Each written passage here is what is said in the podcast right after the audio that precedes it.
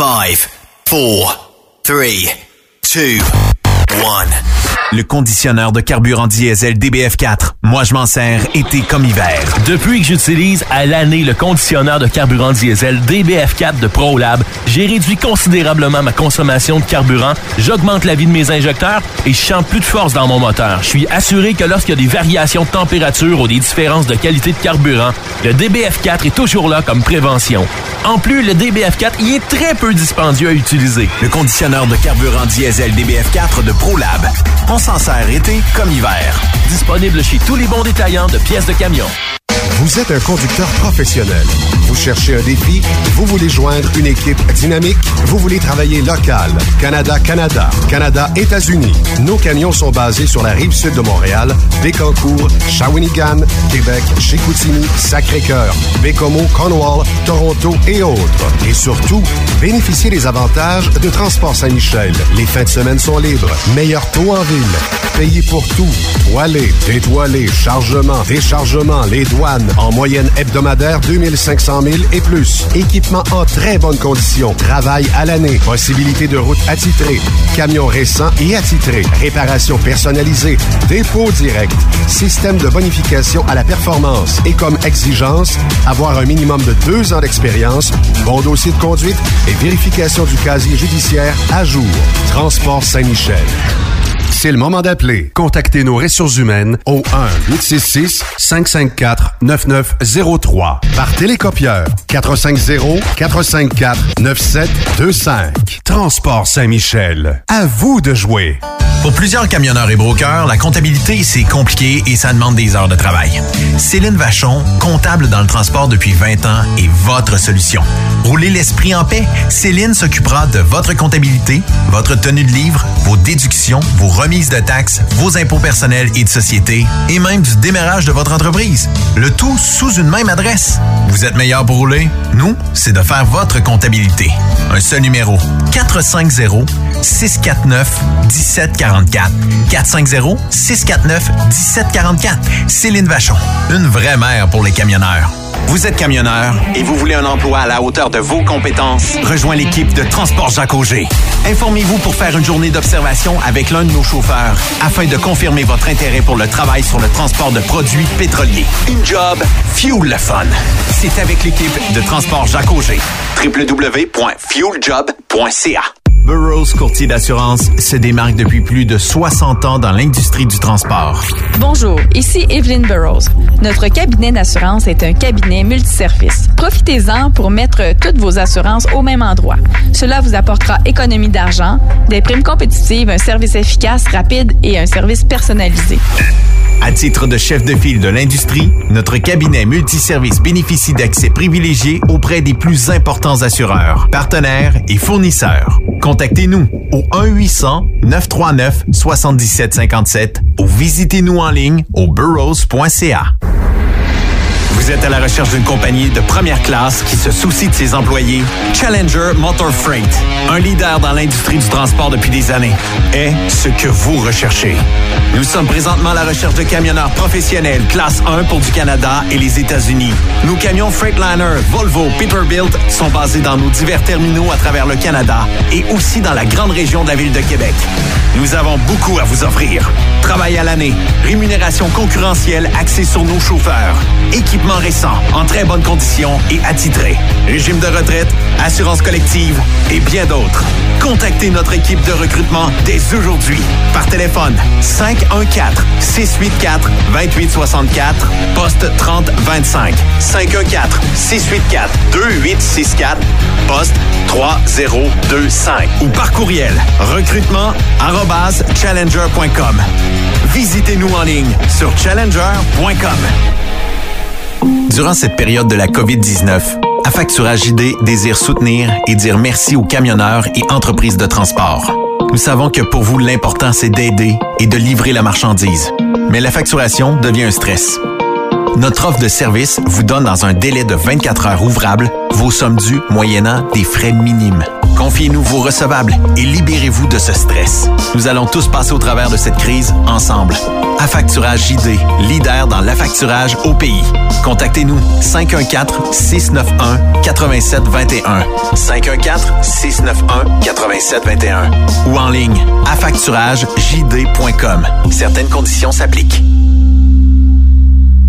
As-tu vu la nouvelle publicité de Transwest sur le site de Truckstop Québec? C'est payant faire du team. Euh, en effet, c'est parce que ça donne entre 340 et 375 dollars par jour par routier. Avec tous les avantages qu'ils offrent, ça représente 2000 à 2500 dollars par semaine par routier. En cliquant sur leur publicité sur Truckstop Québec, ils nous présentent des exemples de payes concrètes de routiers, des payes en fonction des différentes destinations et même des exemples de rémunération annuelle du routier. Parle-moi de ça. Enfin, une entreprise de transport qui est assez transparente pour montrer des exemples de paye. Et si on travaillait les deux, là, on aurait tout un T4. Visitez de vrais exemples de paye sur groupetranswest.com. Vous préférez nous contacter par téléphone? Composez dès maintenant 1-800-361-4965, poste 284. Truck Stop Québec, la radio des camionneurs. Cette émission est réservée à un public averti. Averti de je sais pas quoi, mais on vous le redit. Truck Stop Québec. Vous écoutez TSQ Truck Stop Québec, la radio des camionneurs avec Benoît Thérien.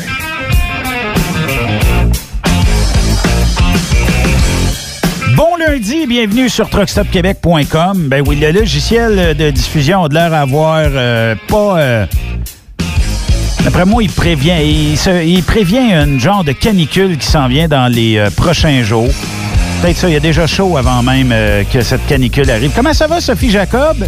Hey, ça va bien. Moi, j'ai l'air climatisé. Peut-être que tu, le- tu devrais l'installer sur ton ordinateur. Ah, peut-être, mais il fait quand même euh, 20, 21 en studio, c'est pas payé, c'est frais. Ah, OK, OK, OK. On est correct, on va, euh, on va passer cette canicule-là qui s'en vient dans les prochains jours. Fait que Ben t'as oui. passé un Ben, beau week-end? Ben oui, ben oui. J'ai passé un beau week-end certain. J'étais allée voir ma famille en gardant le 2 mètres. Et puis, ça m'a fait du bien là, de voir mon monde. Ah Enfin. oui. C'est bon psychologiquement de voir les gens parce que on, on va en parler dans quelques secondes avec M. Boisvenu, mais euh, Oui. on s'aperçoit qu'il y a beaucoup de violence qui se dégage d'une pandémie comme ça. Les gens sont confinés, voient pas personne. On dirait que ça crée, euh, ça fait des petits bugs euh, entre les deux oreilles à certains. Ben oui, et de l'anxiété qui, qui s'amplifie puis qui devient d'autres choses, peut-être. là. Puis si vous avez des problèmes comme ça, que vous vivez de la violence ou quoi que ce soit, il y a des ressources. Sortez de là, restez pas enfermés chez vous. Sortez, sacrez votre camp. De toute Oui. façon, c'est pas de l'amour quand c'est c'est rendu là, c'est de la violence. Monsieur Boisvenu, bonjour. Benoît, Sophie, bonne journée. Bonne journée aussi à tous les euh, camionneurs qui sont sur la route et qui nous écoutent là euh, assidûment chaque semaine. Alors, euh, euh, bonjour à tout le monde. Oui, effectivement. Oui, bonjour. Puis euh, c'est le fun, il y en a quelques-uns qui euh, nous écrivent hein, euh, à part de ça de temps en temps euh, pour euh, justement euh, nous dire euh, toutes sortes de, de messages. Puis je trouve que c'est important des fois euh, de leur répondre, de prendre le temps de, de leur répondre. Et euh, on avait un message. Moi, il y, a des, il y a des gens qui euh, m'envoient les messages, puis moi, je les envoie au sénateur, puis je dis, ben, est-ce qu'on est pourrait euh, répondre à cette personne-là? Et si vous le voulez bien, M. Boisvenu, on peut en prendre un par semaine, si ça vous tente. J'ai aucun problème. Et, d'ailleurs, j'en reçois aussi des gens qui ont éc- écouté notre émission et qui me reposent des questions sur les sujets qu'on a traités. Et moi, ce que je dirais à tous les gens qui nous écoutent, puis je sais que tu as un, grand, un très grand auditoire, euh, Benoît, à ta station. Les gens, souvent, d'écrire un politicien ou d'écrire un sénateur, les gens sont un petit peu soit gênés ou ils disent, ben, euh, il me répondra pas, il me lira pas. Ben non, c'est du personnel de son bureau qui, vont lire. Ce que je veux lui dire à ces gens-là, je lis tous les courriels, tous les messages que je reçois, surtout par rapport aux chroniques qu'on fait ensemble. Et je, vous dirais, c'est un grand plaisir pour moi de rester connecté, connecté sur la réalité, d'avoir du feedback de, ces gens-là. Gênez-vous pas, posez-nous des questions, faites des commentaires par rapport à des prises de position. C'est le même qu'on fait, qu'on fait avancer le débat. Oui, effectivement. Euh, le courriel qui a été envoyé, qu'on a euh, choisi cette semaine, c'est Pierre-Luc euh, Demers qui dit Monsieur Boisvenu, Euh, je vous écoute sur euh, Truck Stop Québec chaque semaine et je viens sans connaissance de ce que Trudeau nous impose pour aller en élection. J'ai une question pour vous. Dans quel but Trudeau reste au pouvoir, lui qui lit un texte écrit par son équipe, pas capable de répondre aux journalistes, nous fait passer pour des caves euh, avec les, euh, Américains? Ça serait quoi son intérêt? Continuez votre excellent travail euh, comme message euh, pour vous, M. Boisvenu. D'abord, Pierre-Luc, merci beaucoup là, pour euh, sa question. Euh, comme je dirais, au, au- lorsqu'on est au Sénat, les gens nous posent une question, je suis toujours un peu, euh, je rigole un peu toujours quand les gens nous disent merci pour votre question. Comme si les gens qui viennent au Sénat, ils penseraient qu'on ne posera pas de questions. Ben oui. façon, je dis ça un petit peu en riant. Écoutez, d'abord, il faut comprendre que Trudeau, c'est pas lui qui a décidé de devenir premier ministre. Il fallait au début, hein. Il fallait au tout début, là, Trudeau a décidé de faire la politique. Et lorsqu'il était député, tout le monde le disait. C'était un peu, je dirais pas la farce dans, dans- l'opposition lorsque nous, on était au pouvoir. Mais, mais c'était, c'était un peu un, un, un- un- un petit clown à la Chambre des communes. Et à un moment donné, je veux dire, les, les libéraux, comme le Parti conservateur, font des sondages sur qui serait le meilleur chef ou le chef le plus populaire pour prendre le pouvoir. Et les libéraux sont aperçus que le nom de Trudeau, Pierre Elliott, pour le nommer, le père de, Justin, était encore très populaire au niveau des anglophones du Canada anglais et du Québec. Beaucoup moins chez les francophones. D'ailleurs, le résultat des dernières élections nous, nous- nous donne la preuve. Donc, Trudeau, c'est pas lui qui a décidé de devenir premier ministre, c'est le Parti libéral qui a décidé qui se présenterait comme chef, qui qu'on le nommerait comme chef, parce que son nom était porteur de victoire. Et c'est pas Trudeau qui va décider quand il va quitter ou s'il va quitter. C'est le Parti libéral qui va décider à un moment donné, quand tu as fait ton temps, ton nom est plus bon, euh, ton comportement veut dire Next. faire ça, ton bain de sondage, ils vont faire le ménage, comme ils l'ont toujours fait. Ce, ce n'est jamais, chez les libéraux particulièrement, ce n'est jamais le chef qui décide quand il arrive, quand il part. C'est les dirigeants du parti qui sont tous, presque tous, à Toronto. Et c'est- l'équipe, dans le fond, de Chrétien, Martin et compagnie, qui sont encore très actifs dans le Parti libéral. Donc, finalement, avec Trudeau, ça tombait bien qu'il ait choisi un comédien, hein, parce que c'est pas mal ça qu'il fait, là, de la comédie, euh, de la parure, finalement. Ben, ben, on regarde de toute façon son comportement comme premier ministre, deux fois enquêté par le, le conseiller à l'éthique, ça s'est jamais vu dans l'histoire, pour des, des histoires là, de, de comportement tout à fait euh, euh, non conforme à ce qu'on demande à l'éthique. Euh, c'est- celui, dans le fond, où tout le monde trouvait un peu comme bouffon comme premier ministre. Mais euh, euh, faut dire qu'au niveau du Parti conservateur, on n'avait pas un leadership qui accotait euh, celui de Trudeau, parce que Trudeau était très populaire au niveau surtout de la gente féminine puis des jeunes, à cause de son âge, son air un petit peu euh, gogo. Euh, mettez devant Trudeau un chef à la trempe de Harper, puis je ne veux pas revenir sur le fait est-ce qu'il va revenir ou pas, mais de la trempe de M. Harper, euh, l'étoile de Trudeau polierait beaucoup. Donc, Oui. C'est une question de temps, mais je dis ça pour Pierre-Luc, c'est une question de temps pour que la popularité de ce premier ministre-là euh, soit, euh, soit à, à la baisse. Actuellement, il surfe sur des, des, des cadeaux euh, de, de Père Noël qui fait à peu près à toutes les couches de la population. Euh, écoutez, j'ai j'ai même entendu une histoire cette semaine qui me, me défrisait. Euh, dans, je reviendrai là-dessus tantôt, mais dans une résidence de personnes euh, handicapés mentalement, donc à majorité, sinon la totalité, ces gens-là reçoivent des chèques et certains d'entre eux ont reçu jusqu'à quatre chèques. Incroyable. Et donc, Ben oui, c'est- lorsqu'on va- lorsqu'on va sortir de cette pandémie-là l'automne prochain et que le bilan va être, je veux dire, quand Trudeau disait qu'il va avoir à peu près 1 de, de fraude, puis on va être plus autour de 20-25% de fraude, je pense que l'étoile de Trudeau va, va pas lire. Parce que ces fraudeurs-là, soyez sûr que le gouvernement libéral n'ira pas à leur trousse. Il n'aura jamais les moyens de le faire. Et sur le plan légal, comme il y a déjà une directive qui circule au gouvernement euh, libéral de ne pas euh, empêcher un fraudeur de recevoir un chèque, moi, si je me présente en cours avec un, un papier écrit par un fonctionnaire en disant qu'il ne poursuivait pas les, les fraudeurs, ben écoutez, j'aurais une cause très facile pour gagner. hein. Effectivement. Ben oui. Euh, les gens là, qui nous écoutent présentement, là, si jamais vous avez euh, Facebook, comme, la plupart des gens, vous pourriez suivre le sénateur Boisvenu sur sa page Facebook. Je vous dirais que c'est très intéressant. Il y a des débats. On peut, on peut écrire, on peut répondre euh, dans la zone des commentaires et vous participez beaucoup, M. Boisvenu. C'est très, très intéressant. Je vous remercie pour ça. Ben, c'est normal. Moi, j'ai toujours dit que je fais au service de la population. C'est eux qui payent mon salaire, donc je suis leur service. Et euh, la, cause des victimes de la criminelle, parce que je dirais la majorité des gens qui m'écrivent ont tous derrière elles, derrière eux, une histoire très euh, pathétique au niveau de la violence conjugale, euh, agression sexuelle lorsqu'ils étaient enfants, des, des, personnes qui ont été tout simplement agressées par un homme violent, des cas de meurtre. Donc, c'est sûr qu'il y a beaucoup de ces gens-là qui, qui pour elles, suis, pour, pour eux, je suis une espèce de bouée là, pour où ils peuvent exprimer leur, chagrin, leur colère, et souvent leur rage.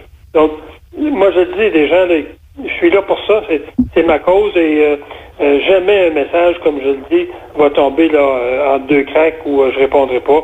Et si je le fais pas, je vais toujours m'excuser d'avoir pris trop de temps pour le faire. Ben oui.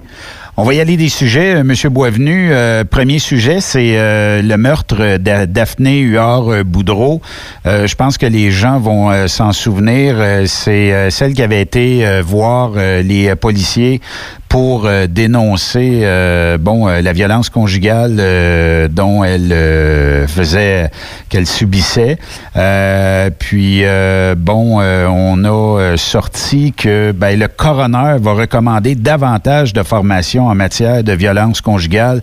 C'est au niveau des policiers, mais normalement, moi, si je vais voir la police, c'est parce que je suis en problème, je suis en trouble, j'ai besoin qu'on m'aide. Normalement, les policiers devraient servir comme ça moi, j'ai lu les recommandations de maître Stéphanie Gamache, qui était le coroner qui a étudié euh, le meurtre de euh, Daphné Boudreau. Hein. On s'en souvient, ça s'est passé au Mont-Saint-Clair en 2017. Euh, la jeune fille travaillait dans un, je pense, un dépanneur, quelque chose de même. Et elle avait eu des altercations avec son ex-conjoint les lieux de travail. elle avait une histoire de violence conjugale qui, qui durait. C'est pour ça qu'elle a pris la décision de quitter et euh, avant de quitter définitivement son, le, logement euh, du couple, elle avait été chercher des effets personnels. Mais quelques minutes auparavant, elle avait logé une plainte au policier en disant que euh, son ex était venu au, au dépanneur pour, pour l'agresser verbalement. et les policiers, dans le fond, se, se, seraient trompés d'adresse pour pouvoir aller rapidement au domicile quand ils ont su. Bon, moi, ce que moi, quand j'ai lu ce rapport-là, je me disais franchement, Benoît, j'ai l'impression qu'on était 20 ans en arrière. Oui. Euh, je, pensais qu'on avait passé cette phase-là de faire des campagnes de sensibilisation auprès des policiers. Je pense que à Nicolette, on donne une formation là-dedans. Il y a un protocole d'intervention qui est très, très clair chez les policiers. Je ne dis pas qu'ils les suivent à la lettre, là, mais de voir strictement dans son, dans son rapport des mesures d'éducation ou de sensibilisation. Jamais elle a, elle a parlé euh, un exemple du bracelet électronique, pourquoi que cet individu-là n'avait pas un bracelet électronique? Euh, euh, on n'a jamais voulu des pouvoirs des policiers d'émettre un avis très strict de non-contact avec la jeune fille. Mais toutes des choses qui m'apparaissaient beaucoup plus préventives pour éviter ce, meurtre-là. Moi, quand je, lis ce rapport-là, je me dis, dans quelle recommandation, si elle était appliquée aujourd'hui, euh, euh, Madame euh, Daphné n'aurait pas été assassinée. J'en vois pas. Donc, moi, je, suis très déçu. J'ai parlé ce matin avec des groupes de, femmes et je vais parler, je vais essayer de parler au père de Daphné, que je connais bien, ce soir ou demain, pour savoir est-ce qu'il y a lieu qu'on ait une réaction publique par rapport à ce rapport-là, parce que moi, je pense que ce rapport-là va en deçà de ce que la CAC veut faire ou veut implanter comme moyen de prévention au niveau de la violence conjugale. Je pense que la CAC, c'est beaucoup plus que sensibiliser les policiers, sensibiliser la famille, sensibiliser les amis. Et c'est de mettre des moyens beaucoup plus coercitifs et d'être beaucoup plus rigoureux par rapport à ces ex-conjoints-là. Donc, c'était un peu mon, mon, point de vue par rapport à ce rapport-là. Les gens qui vont au bureau du coroner peuvent avoir le rapport. Ils vont avoir une bonne idée là, sur, euh, je dirais, la timidité. Je, vais employer le mot, la timidité des recommandations qui, à mon avis, aurait dû être beaucoup plus musclée parce qu'effectivement, Daphné, c'est une personne qui qui n'aurait jamais dû être assassinée. Monsieur Boisvenu, euh, souvent on jase de victimes euh, de violences conjugales, tout ça. Il semble que ça soit difficile, des fois peut-être pour les corps policiers, de dire, toi, euh, bon, il y a quand même eu des menaces, donc, mais on peut pas faire grand-chose parce que... Est-ce que dans le cas d'une menace, tout simplement, je vous écoutais parler, puis quand vous avez parlé d'un bracelet ou d'un... peu importe, là, est-ce qu'on pourrait pas, à la simple accusation tant que la personne n'est pas passée devant un juge, ben que le fautif ou la personne accusée porte un bracelet électronique et on saurait en tout temps qu'est-ce qui fait cet individu-là. Est-ce que ça brimerait les droits, ça brimerait sa liberté? Euh, je comprends que tant qu'on n'est pas reconnu coupable, ben ici, euh, on peut pas faire grand-chose, mais peut-être que tu sais, si j'ai rien à me reprocher, là, puis que vous, vous me dites, ben, Ben, tu vas mettre le bracelet. Moi, le mettre le bracelet, c'est pas bien ben grave, là, tu sais. Puis euh, je passe dans. Euh, nécessairement, je veux pas passer dans un an, mais si je passe dans deux, trois semaines devant un juge, ben, ça sera au juge à décider est-ce que je garde ou non le bracelet. Il me semble que ça pourrait être comme ça. effectivement, lorsque euh, mon projet de loi va être déposé à l'automne prochain, il y a un élément que vous soulevez, d'émettre ce qu'on appelle le 810. Un 810, c'est l'obligation de, de, garder la paix. Euh, on veut créer un 810 spécifiquement pour la violence conjugale, alors qu'actuellement, 810, c'est pour à peu près tout, euh, tous les types de, personnes qui, euh, qui peuvent déranger la, paix publique, alors que la violence conjugale, on est dans un autre contexte totalement différent. Et on va être confronté à deux éléments de la Charte des droits et libertés canadiennes qui, est quand même reconnu par les, tribunaux. Un, le droit, à, le droit à ma, liberté de mouvement. Un article, la Charte me donne ce droit-là de pouvoir aller où que je veux. Euh, si je ne commets pas d'infraction, la police ne peut pas m'arrêter, elle ne peut pas m'interdire. Ça, c'est une liberté de mouvement. Et l'article 7, qui est le droit à la protection.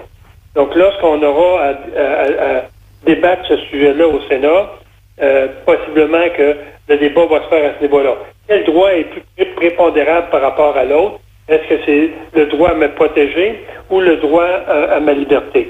Donc, lorsqu'on aura appliqué cette... Euh, les juges auront appliqué le, port du bracelet électronique, ça veut dire, un, qu'il y aura déjà eu des épisodes de violence avant, deux, qu'au euh, moment des accusations, le juge constate vraiment qu'il y a devant lui un individu qui va devenir violent à cause de l'accusation qui est portée contre lui.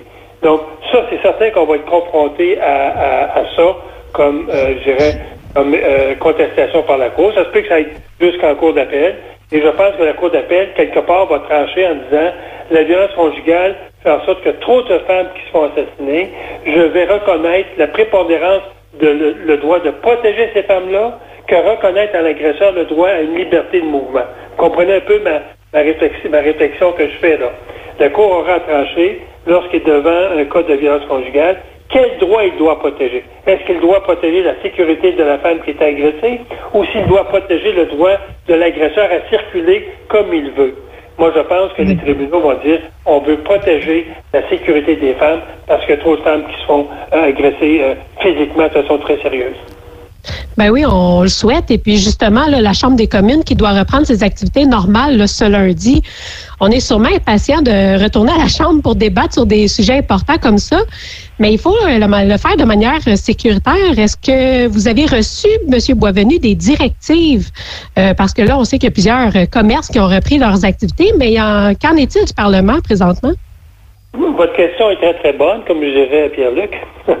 Euh, oui, directive. On a siégé, il faut, rappeler aux gens qui nous écoutent qu'on a siégé quand même à quatre reprises depuis que le Sénat et la Chambre ont été confinés.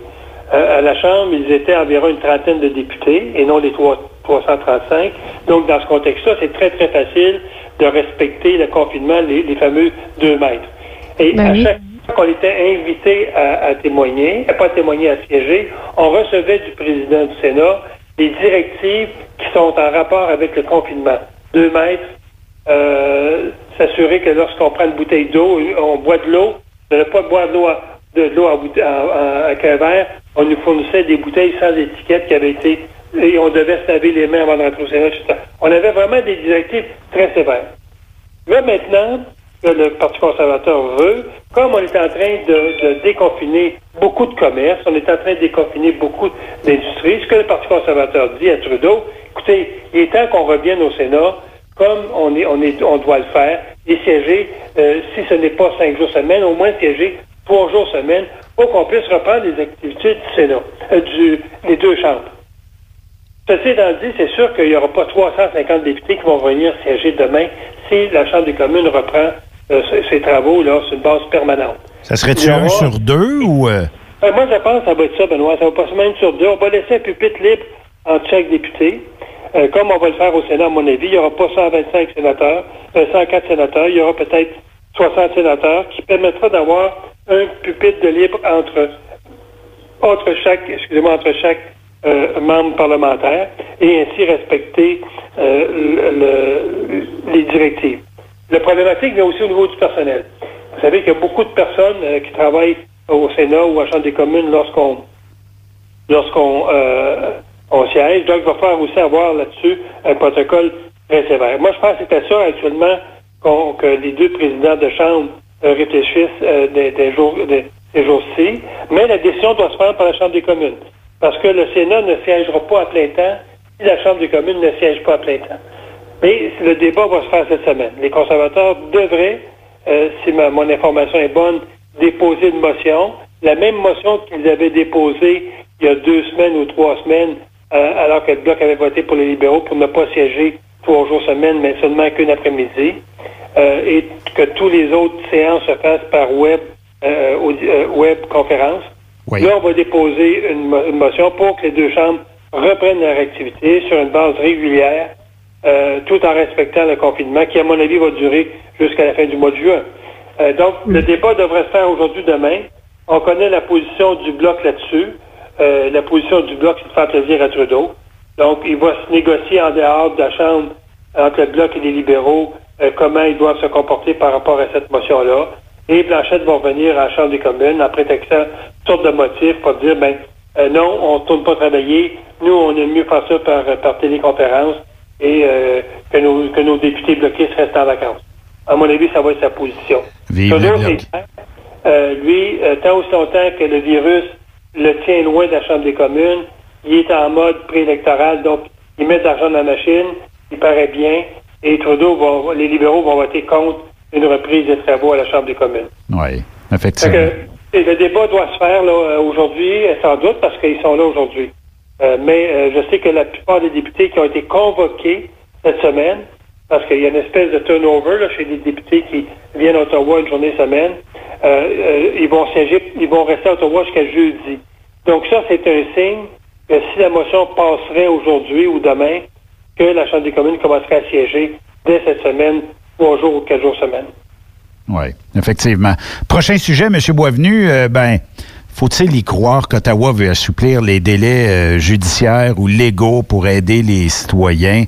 Euh, quand on sait que les procédures avec la pandémie vont être retardées? Il y a sûrement plein de gens qui vont utiliser les délais pour leur propre fin, euh, d'autres qui vont peut-être même ne même pas respecter ce qui est les lois sanitaires et tout ça. Est-ce qu'on est-ce qu'on peut rêver un peu ou on est encore dans le déni? Bon, d'abord, euh, on, sait que dès que le, le, je dirais, le Canada était mis en confinement, euh, les palais de justice n'y ont pas échappé. Euh, il y a plus presque très peu de causes qui se font dans les palais de justice. Il n'y a plus de causes civiles, très très peu. les seules causes qui se font, c'est les, les, personnes qui étaient incarcérées en attente de procès. On, on écoule, on écoule ces procès-là pour faire en sorte que les gens puissent pas rester incarcérés pendant 4, 5, 6 mois, alors qu'ils euh, pourraient être reconnus innocents. Donc, on, était surtout euh, dans la priorisation de ces, de procès-là. Euh, tous les autres, je veux dire, on le sait, ça va être des délais énormes. le fédéral a une cour. Hein, vous savez, il y a, pour que les gens comprennent bien, il y a la cour civile qui souvent, la plupart des causes sont faites au, tribunal de la province, ce qu'on appelle la cour provinciale. Et il y a aussi des causes qui se font à la cour fédérale en matière de pêcherie, en matière de navigation, en matière de transport, euh, tout ce qui est de règlement fédéral se fait à la Cour fédérale. Et ce que ce ministre-là, monsieur, euh, euh, le ministre de la Justice a annoncé, c'est qu'il suspendait dans beaucoup de cas les, les, délais. Ben, passons un permis. Vous demandez un permis au fédéral, le, fédéral, un exemple, si dans le règlement dit c'est 60 jours, ben on suspend l'application de ce règlement-là. Ça prendra 120 jours ou 150 jours. Donc, c'est près ce qu'on fait. Malheureusement, moi, j'adressais au, ministre de la Justice fédérale, au moment que la, la, pandémie est arrivée, je lui adressais une lettre en disant qu'est-ce que vous allez faire avec les cas de dossiers criminels? Parce que ce que le ministre a annoncé comme modification au niveau des délais touche aucun dossier criminel. J'ai dit qu'est-ce que vous allez faire? J'ai dit alors le Québec déjà est aux prises avec des délais énormes. On était les derniers de classe lorsque le, rapport Jourdain est sorti en disant il faut que vous rameniez vos délais à 180 jours pour les causes criminelles et à 300 jours pour les causes civiles. Ben, j'ai dit au ministre, qu'est-ce que vous allez faire? Le, Québec a réagi plus vite. La ministre de la Justice, Mme Lebel, a réagi plus vite en disant, voici, nous, les gens qui sont accusés aux criminels, qui sont dans les prisons provinciales, voici ceux qu'on va remettre en liberté, ceux qu'on ne remettra pas en liberté. On ne remettra pas les pédophiles en, liberté. On ne remettra pas les gens qui ont été accusés ou reconnus coupables d'agression sexuelle ou de, violence conjugale. Elle a déjà catégorisé les gens à risque pour ne pas les remettre en liberté. Ce que le fédéral ne fait pas. Le fédéral remet en liberté à tout vent toutes sortes de criminels. On ne sait pas c'est quoi ces critères. On ne sait pas ce qui va se passer avec. On ne sait pas ce qui se passe avec la commission de libération. Et c'est pour ça que j'ai adressé une lettre au, au ministre en disant quels seraient vos critères si vous remettez des gens en liberté? Et qu'est-ce que vous allez faire avec les procès criminels qui vont aboutir au, l'automne prochain avec des 8, 9, 10 mois de délai et possiblement euh, des, procès qui vont se faire peut-être dans 3 ou 4 ans donc ne respectant pas l'arrêt euh, Jordan. Jamais le ministre m'a envoyé une accuse de réception. Jamais, je veux dire, j'ai eu des informations de sa part. Et lorsqu'il a émis cette directive-là qu'on a reçue jeudi dernier, ben, ça touche pas du tout les dossiers criminels, ça ne touche que les dossiers civils. Et ça, là-dessus, c'est de responsabilité provinciale. Et je pense que les provinces font une bonne job à ce niveau-là. Donc, encore une fois, euh, des dossiers qui touchent les victimes de criminels parce que euh, elles euh, peuvent euh, subir les, délais en disant euh, si on dépasse le délai, il n'y a plus de procès, il n'y a plus d'accusation. C'est encore les victimes qui vont payer la note. Et euh, on est encore devant un gouvernement qui fait très peu de cas des victimes de criminels. Moi, c'est ce ben que c'est la position que je vois dans la position du ministre, de traiter que des dossiers civils qui relèvent des provinces et de ne rien parler au niveau des délais, au niveau des, de la cour, de la cour, de la cour supérieure qui sont les dossiers criminels. J'ai trouvé ça un peu aberrant. Ben, une autre chose qui est aberrante puis qui confirme un peu ce que vous dites, là, le gouvernement Trudeau qui retire le financement des victimes de la traite de personnes. Il est capable d'ouvrir les fenêtres puis de garocher l'argent dehors, mais là, il coupe le financement aux victimes de la traite des personnes. Je comprends pas ça, M. Boisvenu. Moi, les deux bras me sont tombés lorsque euh, j'ai appris via euh, des organisations, euh, la directrice générale, Mme Walker, euh, qui, est, dans une association à London, en Ontario, qui, qui, qui traite, sur une période de, cinq ans, elle a euh, servi plus de 3000 femmes et filles victimes de la traite. Et on sait qu'en Ontario, surtout dans le sud de l'Ontario, où il y a beaucoup d'agriculture, beaucoup de personnes riches, il y a beaucoup de traite de personnes, je parle en dehors de l'exploitation sexuelle, il y a beaucoup de traite de personnes qui touchent les immigrants, qui soient illégaux et, ou illégaux, il y a beaucoup, beaucoup de femmes qui viennent des pays étrangers qui sont presque tenues sur une forme d'esclavagisme. C'est très, très présent dans le sud de l'Ontario. Et euh, cette association-là que je connais euh, faisait en sorte qu'on sortait ces femmes-là de, cette situation-là. On leur donnait des moyens pour soit retourner à l'école, soit trouver un travail euh, plus sécuritaire que souvent être bonne dans une famille de personnes qui, vont, qui vont en abuser, travailler dans des usines travailler en agriculture. Il y a, toutes sortes de formes d'esclavagisme là, euh, à ce niveau-là. Et cette, organisation-là a vu son financement coupé la semaine dernière. Et moi, j'ai été mis au courant de suite et c'est certain que euh, euh, cette semaine, de nos députés vont interpeller directement Justin Trudeau par rapport à cette à cette décision-là, qui est, à mon avis, tout à fait tout à fait incompréhensible tout à fait incompréhensible. On sait que la traite des personnes, c'est un des crimes qui est le plus en augmentation au Canada, qu'elle soit ben d'exploitation sexuelle ou pas. Euh, ces organisations-là veulent dire, euh, vous allez donner, vous allez leur donner 100 pièces de subvention ils vont vous donner des services pour 300 dollars parce qu'il y a beaucoup de bénévolat et souvent le financement euh, aide à, soutenir le bénévolat. Donc, de, voir que c'est Trudeau a retiré du financement, moi je trouve ça tout à fait euh, Il faut dénoncer.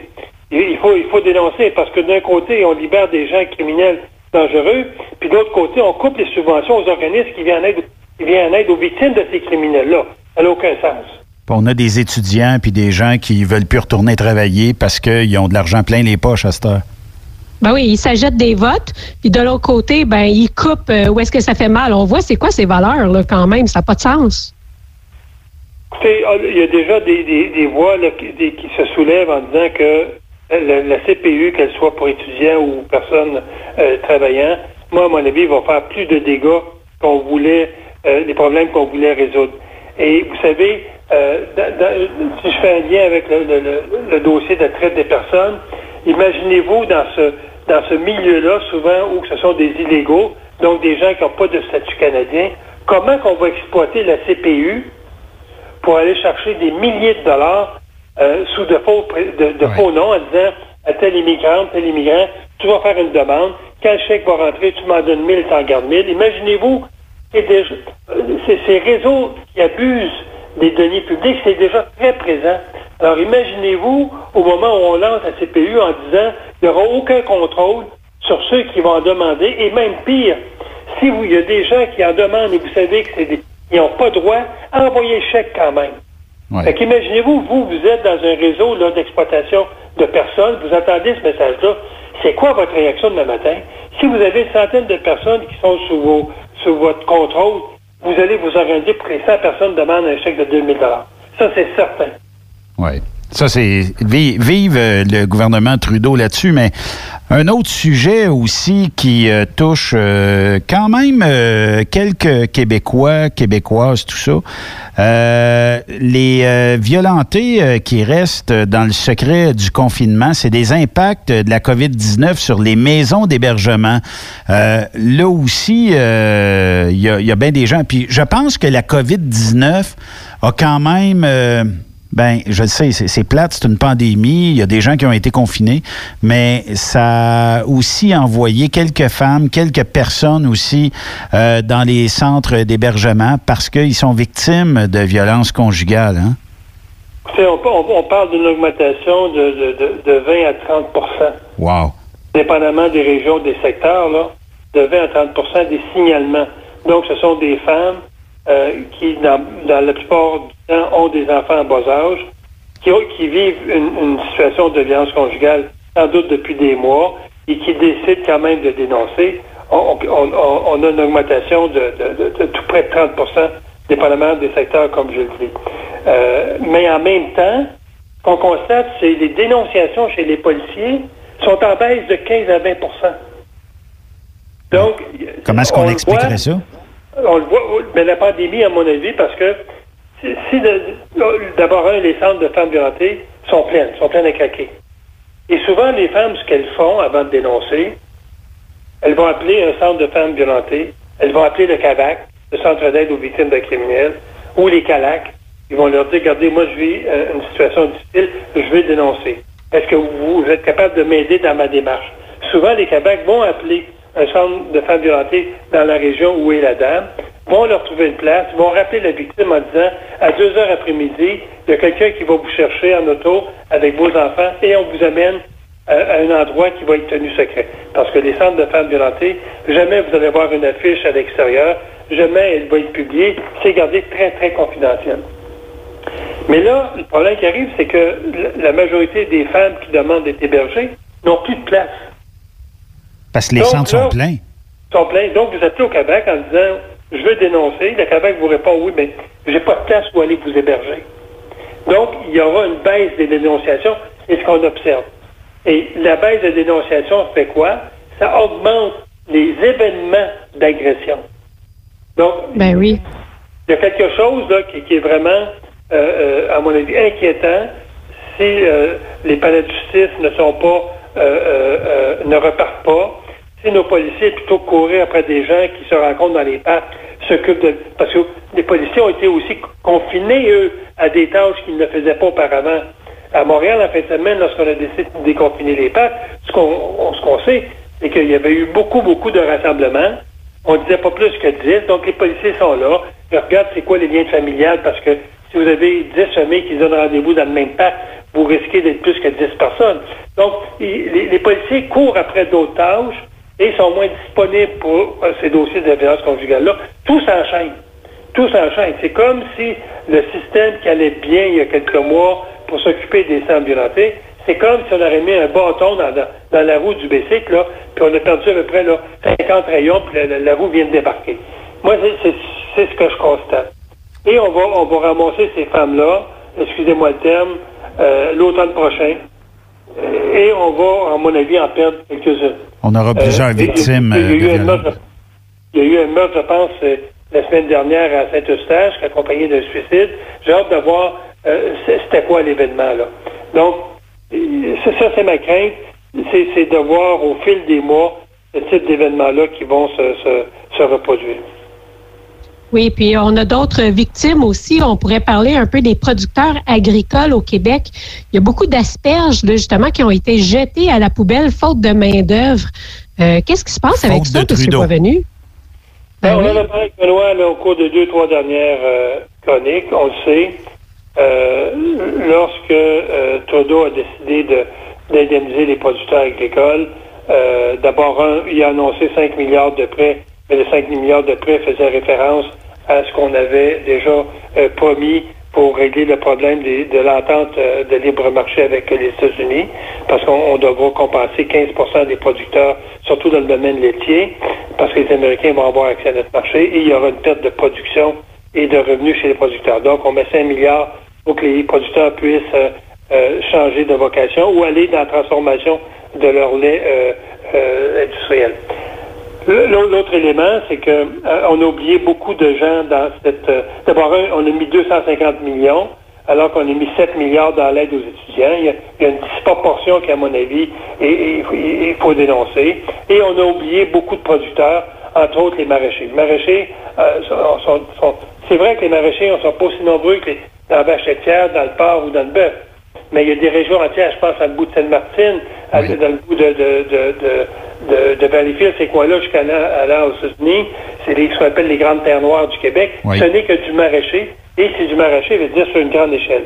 Et actuellement, si vous allez dans, on allait dans les épiceries, ce qu'on achetait à très bon prix au mois de début de mai, c'était les fameuses, euh, les fameuses euh, euh, asperges du Québec. Mais comme on a un problème actuellement au niveau de la main d'œuvre, comme on a un problème au niveau du, pas seulement du transport et la distribution de ces, de ces matières-là, mais les producteurs vont carrément acheter leur production euh, euh, à la poubelle ou ils vont, ils vont carrément labourer leur champ pour préparer une autre culture. C'est incroyable, ça.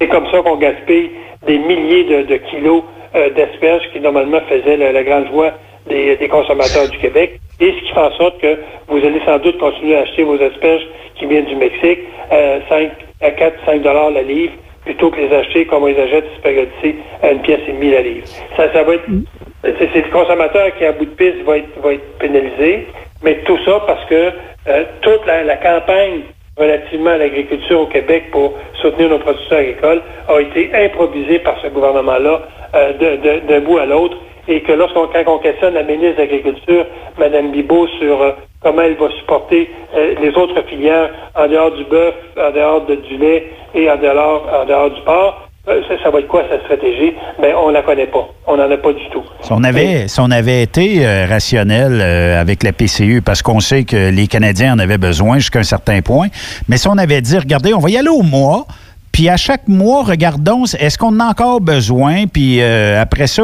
là, c'est on, a on met le plat de bonbons en plein milieu de la table, puis on dit pige dedans, puis mec soit vide, on verra ce qu'on fera.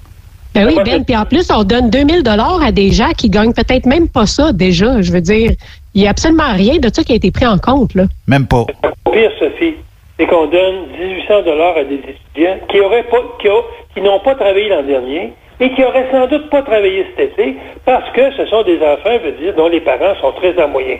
Parce qu'oubliez pas que l'argent qu'on envoie aux étudiants n'a rien à voir avec le revenu euh, familial. Alors que tout notre système de bourse est de près depuis presque 50 ans, est basé sur le revenu des parents. Moi, je ne comprends pas pourquoi Justin Trudeau n'a pas eu la présence d'esprit en disant on va aider les étudiants qui n'ont pas de job cette année, mais ceux dont les, parents ont des moyens, est-ce qu'on peut demander aux familles de faire l'effort de soutenir financièrement ces enfants-là? Ah Ils le faisaient sans doute dans les années, euh, dans les années passées. Donc, c'était un programme qui a un caractère strictement euh, électoral, comme le pote était euh, électoral. Trudeau, tout ce qu'il a fait avec ce programme-là, c'est d'emprunter 7 milliards pour acheter la prochaine élection. Mais moi, je vous dis, je écoutez les manchettes au niveau agricole les prochaines semaines. Ça va, être sans doute, on met, on met la laitue à la poubelle parce que c'est les premières productions de la laitue. Ensuite, ça va être les petites feuilles, les feuilles vertes qui vont être mises à la poubelle. Ensuite, ça va être les fraises qui vont être mises à la poubelle. Faute d'avoir de la main-d'œuvre. Et tantôt, lorsque les, les, les, euh, voyons, les, euh, les activités scolaires, pas scolaires, mais les activités euh, municipales au niveau des camps vont, vont reprendre, les camps, ce qu'on appelle les camps d'été. Euh, imaginez-vous la main-d'œuvre, et normalement, c'était des étudiants, la majorité des cas, et là, les municipalités vont essayer d'avoir des étudiants qu'on paye 2000 dollars par mois pour leur offrir un salaire de 2000 dollars par mois. Ben, je pense que Legault va investir là-dedans pour essayer de, renverser la vapeur parce qu'il n'y aura pas d'autre option possible que de dire ben, si vous allez dans un camp, moi, je vais bonifier. on n'a pas le choix. Est, au Québec, il faut réparer les erreurs du fédéral. Il va falloir bonifier les salaires que les villes vont vouloir verser de plus à des, euh, des instructeurs dans les, euh, dans les camps de vacances. Là. Évidemment. Et la, dernière, la dernière folie de Trudeau, excusez-moi si je prends ce terme-là, c'est le 10 jours de vacances qui va demander aux entreprises de donner à tous les travailleurs au courant de l'été. Mais j'ai dit, ça, vient d'où cette décision unilatérale? Euh, lorsque M. Euh, Legault a eu à répondre à la question ce matin, euh, lorsqu'il a eu son point de presse, on a vu qu'il était un petit peu déstabilisé en disant que je suis pas sûr que les entreprises peuvent se payer ça. je suis pas ben sûr les provinces sont rendues là. Donc, on a vu que cette initiative-là de Trudeau, alors qu'il dit qu'il discute avec les provinces, qui est tout à fait faux. Euh, M. Legault a appris ça, je pense, ce matin, en se levant, dans, il a vu dans les médias que Justin Trudeau veut donner 10 jours de... Écoutez, 10 jours là, de vacances, calculer ce que ça représente comme salaire, alors que déjà vous avez la CPU par-dessus ça. Ben, c'est 4 Moi, je comprends pas. C'est 4% d'un salaire, c'est l'équivalent de 5 jours ouvrables euh, par semaine, donc deux semaines, 10 jours. C'est l'équivalent d'un 4% annuel. Trudeau est en train de changer les règles du jeu sur le plan des relations de travail avec ce modèle-là de compensation sans effort. C'est le même que je l'appelle, moi, là, là. Une compensation sans faire d'effort. Une compensation euh, qui invite à, la, à, tricher. C'est exactement ça. Trudeau est en, est en train de changer les règles du jeu qui va créer des fraudeurs. Moi, c'est ma position dans ce dossier-là. Oui, effectivement. J'ai une question en terminant, euh, M. Boisvenu. C'est euh, Richard euh, Tétrault qui dit Je suis dans l'État de New York à la semaine longue et ici, le gouverneur veut fermer la frontière jusqu'à l'automne. D'après vous, est-ce que c'est une bonne idée que Trudeau ferme la frontière juste pour un mois de plus ou probablement extensionner la fermeture de la frontière peut-être jusqu'à l'automne prochain pour le Canada? Moi, je trouve que fermer la frontière, c'est aussi injustifié que d'avoir confiné, euh, confiné 100% euh, du Canada, 90% du Canada. Euh, le, problème des frontières, c'est qui rentre. D'où vient cette personne-là? sans doute que ce que vous, auriez tout simplement à faire lors de ce confinement-là, c'est de dire un exemple, si le Québec n'a plus de cas de confinement, vous ouvrez la frontière. Vous le faites sur des bases scientifiques. Là, Trudeau, lorsqu'il dit on va, on va confiner euh, le, Québec jusqu'à la fin juin, je pense. Oui. Euh, pas confiner, mais on va interdire le passage de frontière jusqu'à fin juin. Euh, du moins jusqu'à là, là, pour le moment.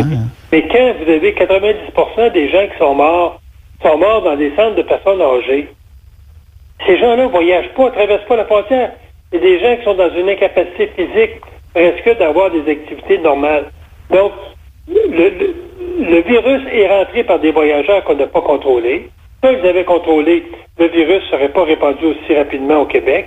Donc, tout ce qu'on a à faire lorsque les gens passent la frontière, c'est de leur poser des questions d'usage. Vous venez de où? Vous avez fait quoi? Tout simplement.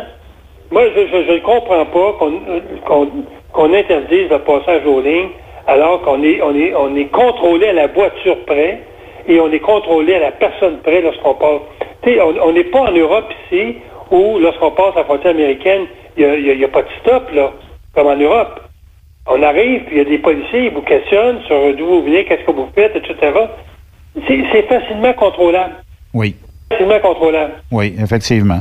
Puis de toute façon, le seuil de décès par rapport à l'âge, euh, puis aux gens qui pourraient peut-être risquer de contracter le virus de l'autre côté est très faible, surtout si euh, les gens veulent se masquer ou euh, en tout cas, bref, il y a, toutes sortes de choses. Lavez-vous les mains, puis vous allez être correct, puis tu sais, je pense qu'il n'y en aurait pas de mais, je, pense que le gouverneur de, l'État de New York, il veut, il veut se reprendre parce que l'État de New York a été très critiqué sur la façon qu'elle a géré le coronavirus. C'était un des États les plus affectés je pense, après la Californie.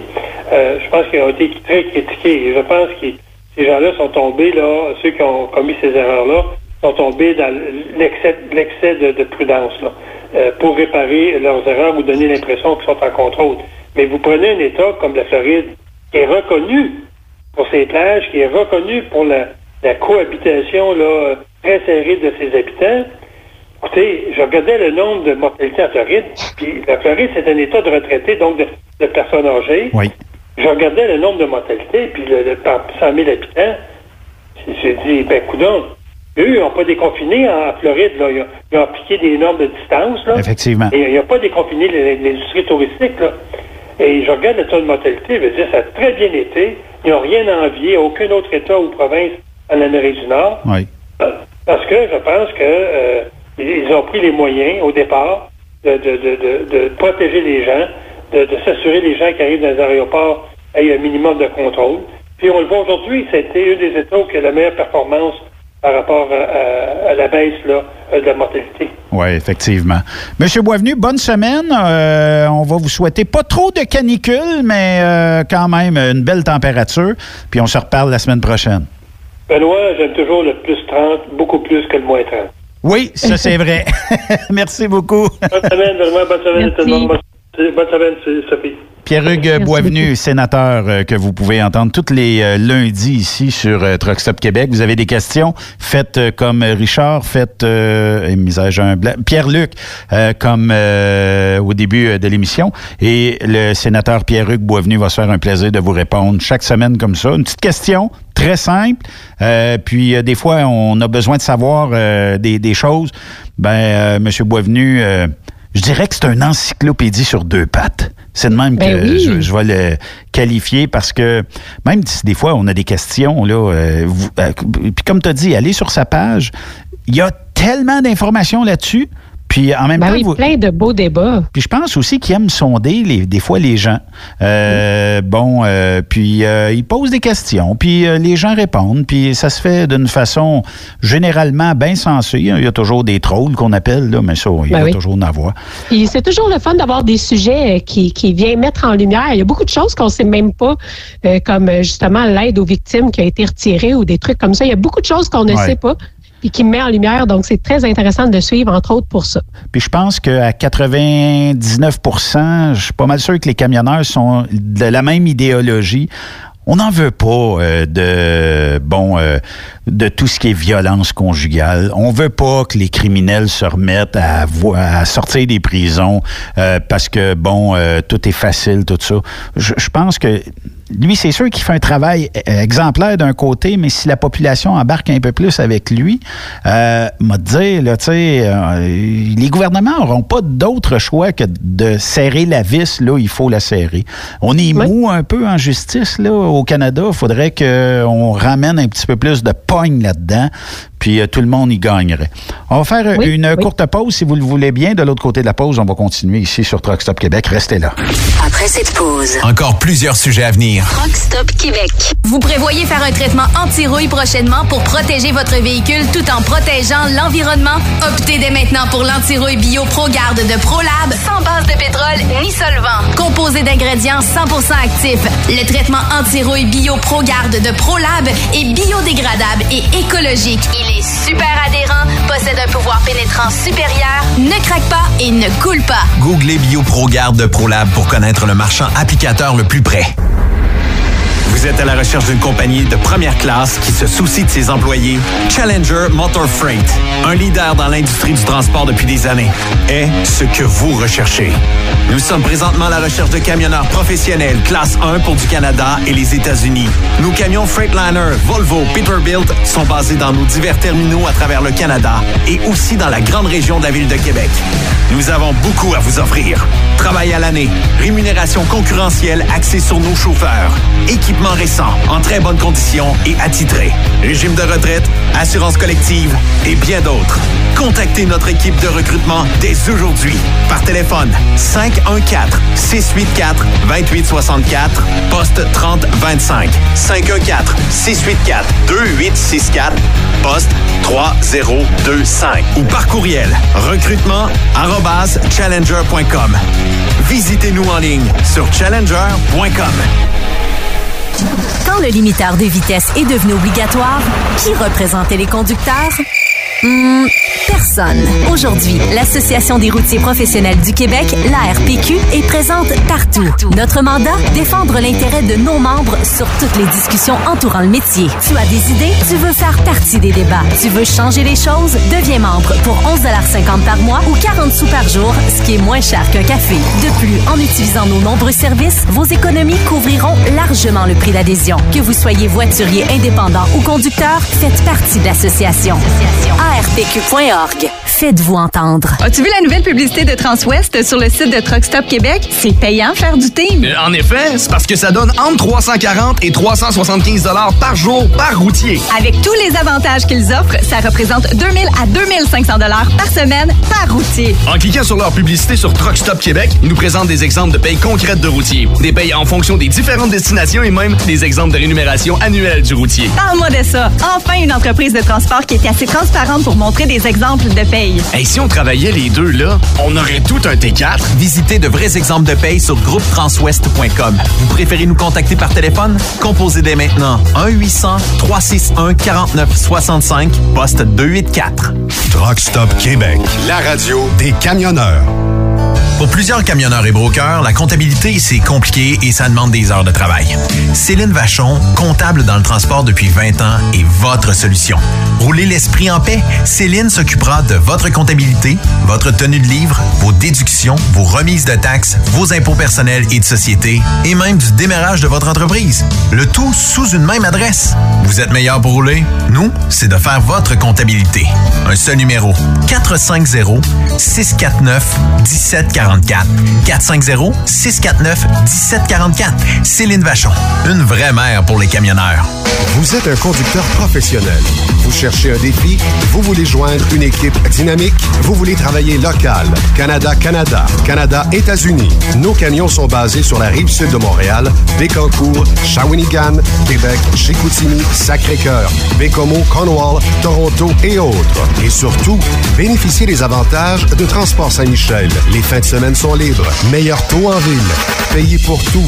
Toilé, détoilé, chargement, déchargement, les douanes. En moyenne hebdomadaire, 2500 000 et plus. Équipement en très bonne condition. Travail à l'année. Possibilité de route attitrée. Camion récent et attitré. Réparation personnalisée. Dépôt direct. Système de bonification à la performance. Et comme exigence, avoir un minimum de deux ans d'expérience, bon dossier de conduite et vérification du casier judiciaire à jour. Transport Saint-Michel. C'est le moment d'appeler. Contactez nos ressources humaines au 1-866-554-9903 par télécopieur 450-454-9725. Transport Saint-Michel. À vous de jouer. Burroughs Courtier d'assurance se démarque depuis plus de 60 ans dans l'industrie du transport. Ici Martin Burroughs, vice-président chez Burroughs Courtier d'assurance. Connaissant bien vos besoins et votre réalité, nous avons développé et négocié pour vous un programme d'assurance auto-habitation véhicule récréatif de groupe spécifiquement conçu pour vous les camionneurs et votre famille qui se démarque au niveau du prix et du produit. À titre de chef de file de l'industrie, notre cabinet multiservice bénéficie d'accès privilégié auprès des plus importants assureurs, partenaires et fournisseurs. Contactez-nous au 1-800-939-7757 ou visitez-nous en ligne au burrows.ca. Transport Jacques Auger recherche des candidats consciencieux pour combler des postes de chauffeur classe 1 pour du travail local. Travail à l'année, horaire de 4 jours, boni et autres avantages. Transport Jacques Auger, leader en transport de produits pétroliers depuis 30 ans. Détails au www.fueljob.ca. TSQ, la radio des camionneurs. C'est Truck Stop Québec. Benoît Thérien. Vous écoutez le meilleur du transport. Truck Stop Québec.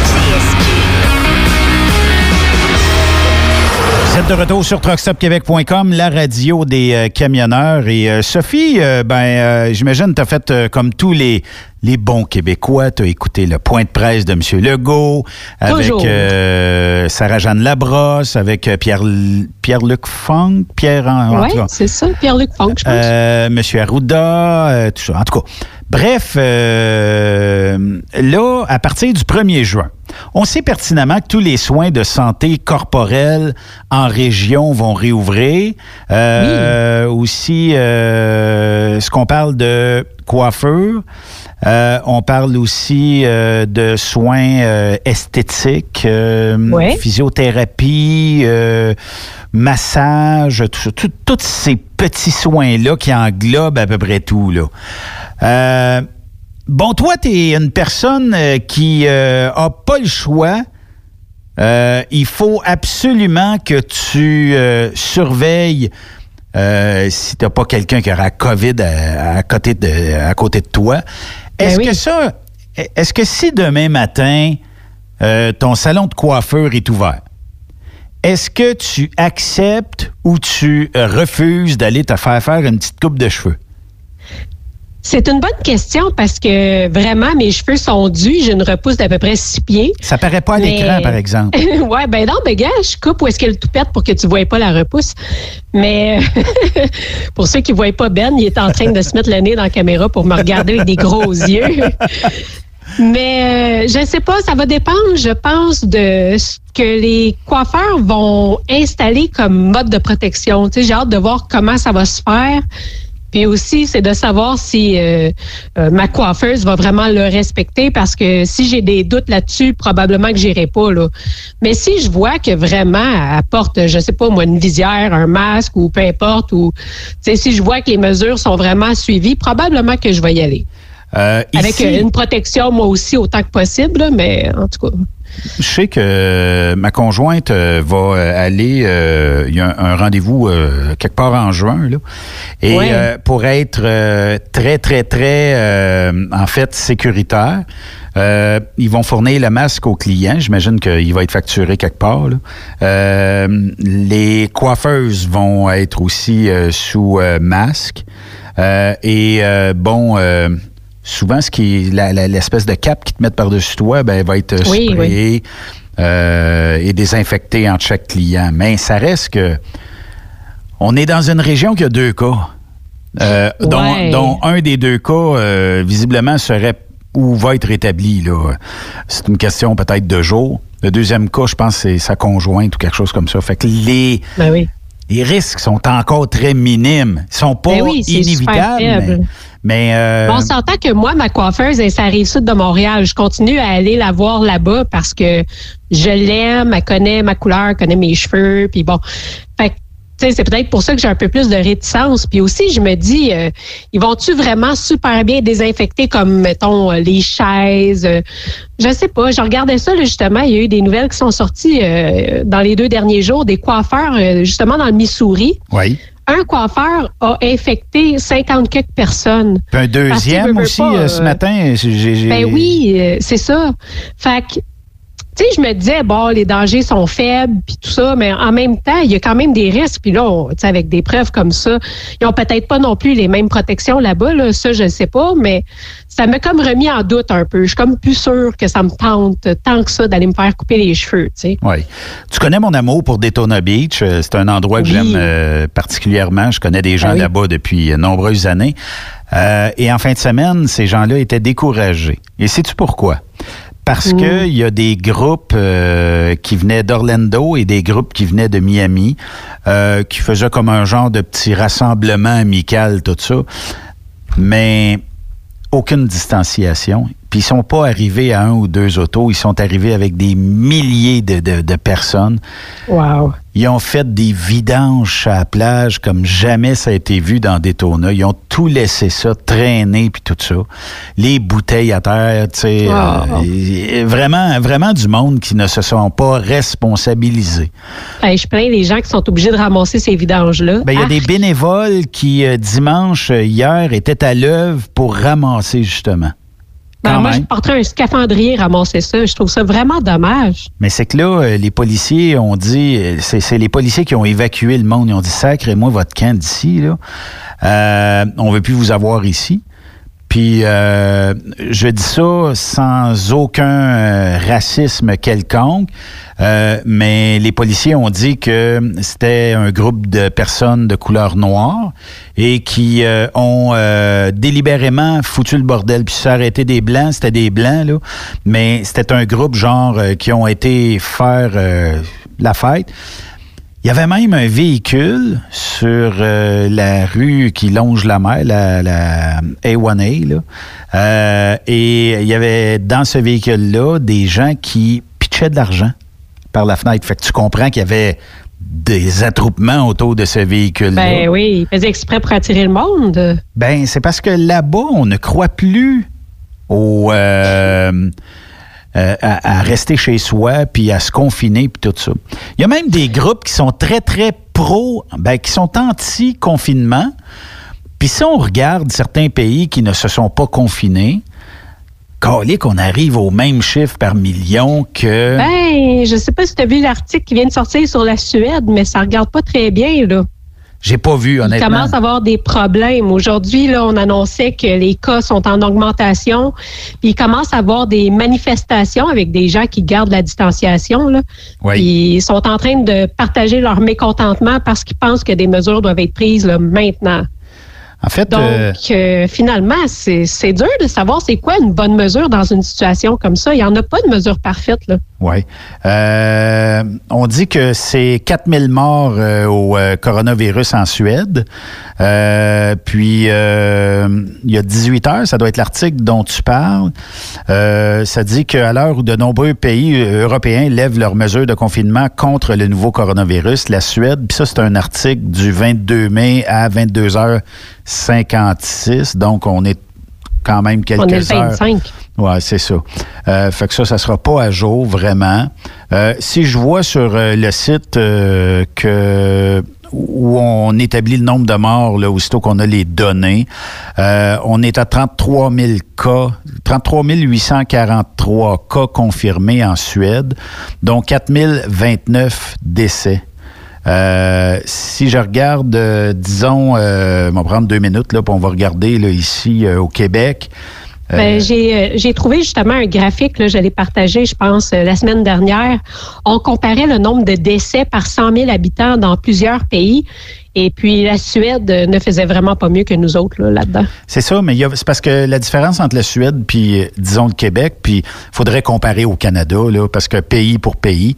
Mais euh, bon, ils ont peut-être euh, quelque chose comme 20, 25 euh, décès de plus que nous pour 2 millions de population.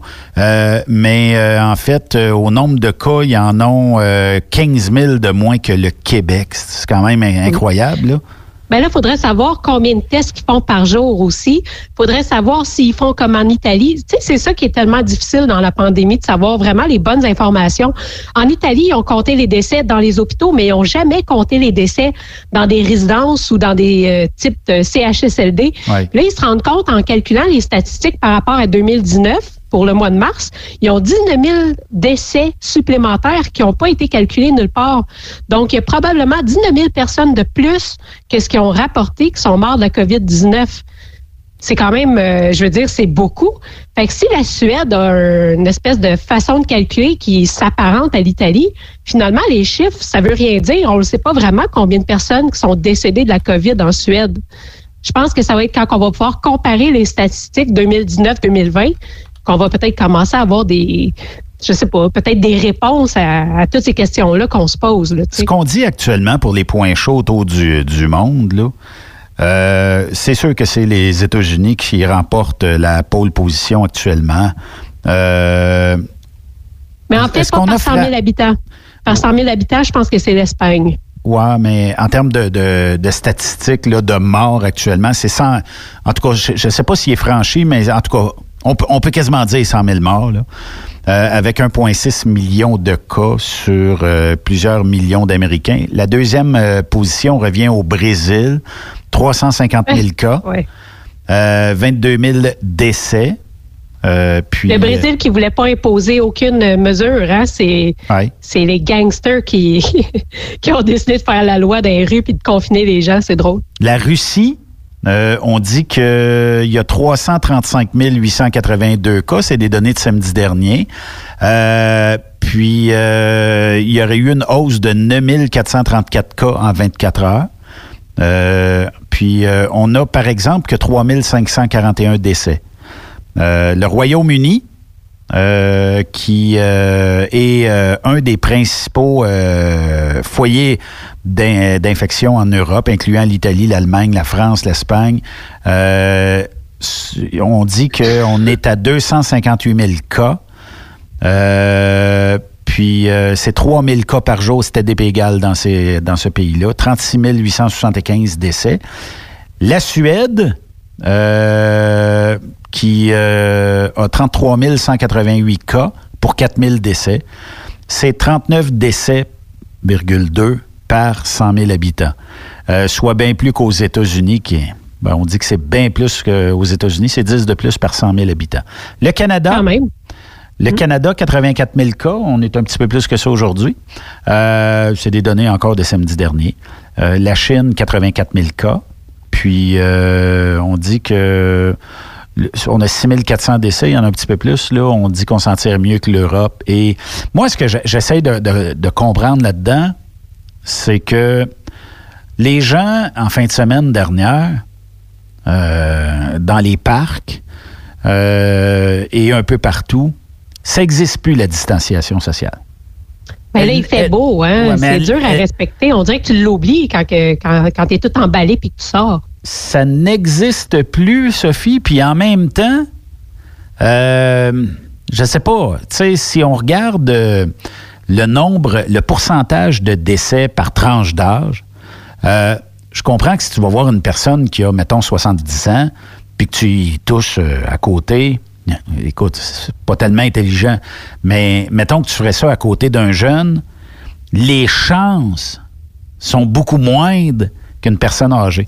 Et puis, on, on semble, puis l'histoire le dira, là, mais j'ai comme l'impression que la COVID-19 aura été une maladie bien plus mortelle pour les personnes de 60 ans et plus que les personnes de 60 ans et moins. Puis, euh, ben j'ai, ou les personnes ayant des maladies chroniques. Puis même dans les maladies chroniques, on recense pas des très, très hauts taux. Tu sais, c'est pas comme du 100% de si jamais tu avais, je vais lancer ça à la blague, là, mais une euh, vaginite grimpale. Euh, t'as pas, il euh, n'y a pas de très fort pourcentage que tu décèdes de la COVID-19. Ah, tu vas peut-être être, être, malmené, mais euh, t'en décéderas pas. Puis je regarde, il y a plein de gens qui disent que pour eux autres, euh, le confinement, c'est non. Moi, si, euh, si tu connais quelqu'un qui a COVID, je serais même prêt à y serrer à la main à la limite. Fait que, tu sais, il y a un risque là-dedans, là. Mais. Euh, moi, je pense que ces gens-là devraient le faire, puis ils devraient s'isoler pour deux semaines après, puis ça va nous rendre service. Mais en même temps, euh, s'ils ont des complications, ben il va falloir qu'ils soient responsables de ça, puis euh, faut, pas engorger les hôpitaux. Tu sais, on parle beaucoup de, de l'âge ici au Québec parce que c'est ce qu'on remarque dans notre épidémiologie, mais si on regarde peut-être plus au Mexique, oui ou euh, je crois au Brésil, là, je suis pas certaine, mais les statistiques là, avec les jeunes, c'est vraiment pas la même histoire qu'ici. Même que, euh, tu sais, si on parle, mettons, euh, l'âge des milléniaux, là, ou peut-être, disons, entre 25 et 50 ans, il y a 25% de morts là-bas dans, dans ces groupes d'âge-là parce que, justement, il y a un peu plus d'obésité. Oui, l'embonpoint, l'embonpoint t'aide pas dans Ben, c'est ça. Puis je veux dire, je comprends qu'ici, on, on n'a pas beaucoup de gens qui sont obèses, mais ça reste un risque pareil. Puis, tu sais, il y en a qui disent on devrait tout mettre, on devrait tout aller d'un parc pogner à COVID, puis après ça va être fini. Je comprends, mais c'est parce que si on est plusieurs personnes à tout l'attraper en même temps, je comprends que les jeunes vont moins à l'hôpital, mais si on regarde exemple qu'est-ce qui est arrivé dans le système de santé, il y a plein de monde qui l'ont pogné, puis ces gens-là, une fois qu'ils l'ont pogné, ben ils sont en isolement, ben les systèmes après puis les services, il n'y a plus personne pour servir le, monde. Tu comprends? On peut pas tout le pogner en même temps. C'est, c'est pas logique. Ah, ça, je suis d'accord avec toi. Ben, moi, moi, c'est là où il faut faire attention. Moi, moi je pense, Sophie, là, je, je, suis peut-être à l'envers des gens, mais j'ai comme l'impression que le gouvernement nous dit pas tout, mais j'ai comme l'impression qu'en déconfinant, il sait très bien que le monde va se la donner, là. Puis il y a Ben de ben l'immunité qui va se créer. Ben, c'est ça le but, je pense. Sinon, on resterait encore confiné. Il y avait, euh, en fait, euh, un reportage euh, ce matin qui disait que il semblerait qu'il y a des personnes qui ne pourront peut-être jamais l'attraper, la coronavirus, à cause que ils ont, ils ont eu dans le passé d'autres souches de corona dans leur système. Euh, il existe d'autres euh, virus du corona qui sont moins euh, forts que la corona-19. Ben oui, et qui- comme le HRN1, par exemple. et qui ont permis à ces gens-là de se construire une immunité. Puis euh, l'immunité fait en sorte que on est capable de pouvoir combattre. Mais là, c'est parce que est-ce que toi tu l'as, moi je l'ai? Là, vas-tu aller passer un test? Vas-tu aller passer un test pour voir si tu l'as vraiment? En tout cas, s'il y avait un test, moi, j'aimerais ça le passer. Là. Ben là, à Victo, aujourd'hui, là, si tu veux aller passer le test de la coronavirus, là, je pense que c'est euh, jusqu'à. C'est peut-être même déjà euh, terminé depuis 17 heures, mais il me semble en tout cas qu'il y a un autobus euh, à Victo là, pour aller te rentrer le, le Q-tip dans le fin fond du cerveau en arrière, te gratter un petit peu euh, les lobes, puis de ressortir ça. Euh, Ils vont avoir des surprises avec moi, mais en tout cas, ouais. non, mais c'est vrai. Euh, quand je regarde euh, certains euh, pays, Sophie, là, bon, on est.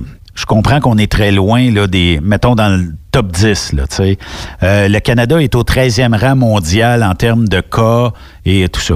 J'aimerais ça voir vraiment le nombre de personnes qui s'en sont sorties.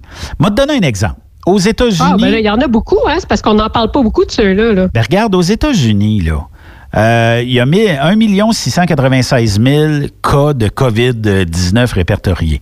Mais on dit qu'il y en a 456 595 qui s'en sont sortis. C'est une personne sur quatre, mettons, vite, vite. Là. Donc, 25% qui se seraient déjà à peu près entre 20 et 25% Mais est-ce qu'il y en a plus? Tu sais, j'aimerais ça le savoir. Ouais. Ici, au Québec, c'est pas juste ça. En plus, là, ils n'ont pas compté tous ceux qui l'ont eu, mais qui ont été asymptomatiques.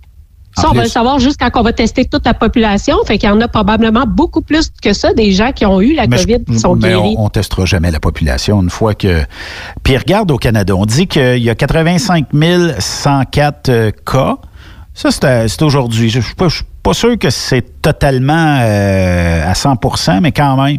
Il y aurait 44 207 cas. Donc là, on est déjà à 50% de taux euh, de. En fait, les, les gens s'en sont remis de la COVID-19.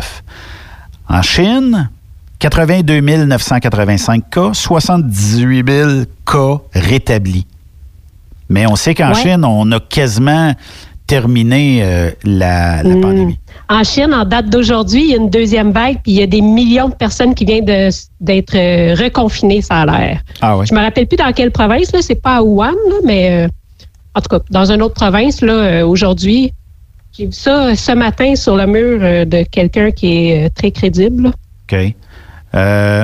Parce que sur. je vois pas de. On dit que la- la- c'était au mois de mars qu'il y avait peut-être une deuxième vague. J'ai, j'ai pas trouvé euh, où ce qu'il y a une seconde vague.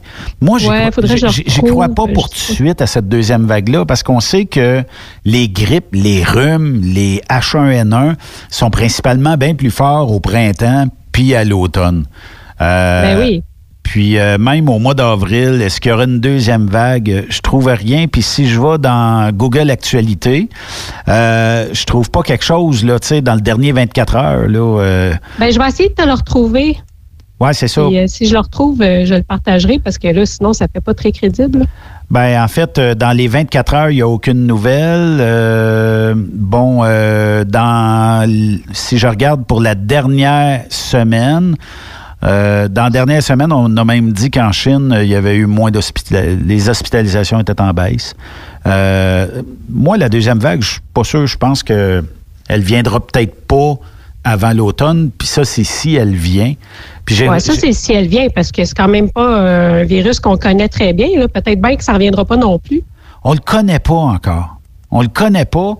Puis la crainte dans tout ça, c'est de toujours dire euh, qu'est-ce qui va arriver? Comme là, le 1er euh, juin, on dit que les centres d'achat en région, sauf Montréal, parce que Montréal est le centre euh, de la pandémie euh, au Québec.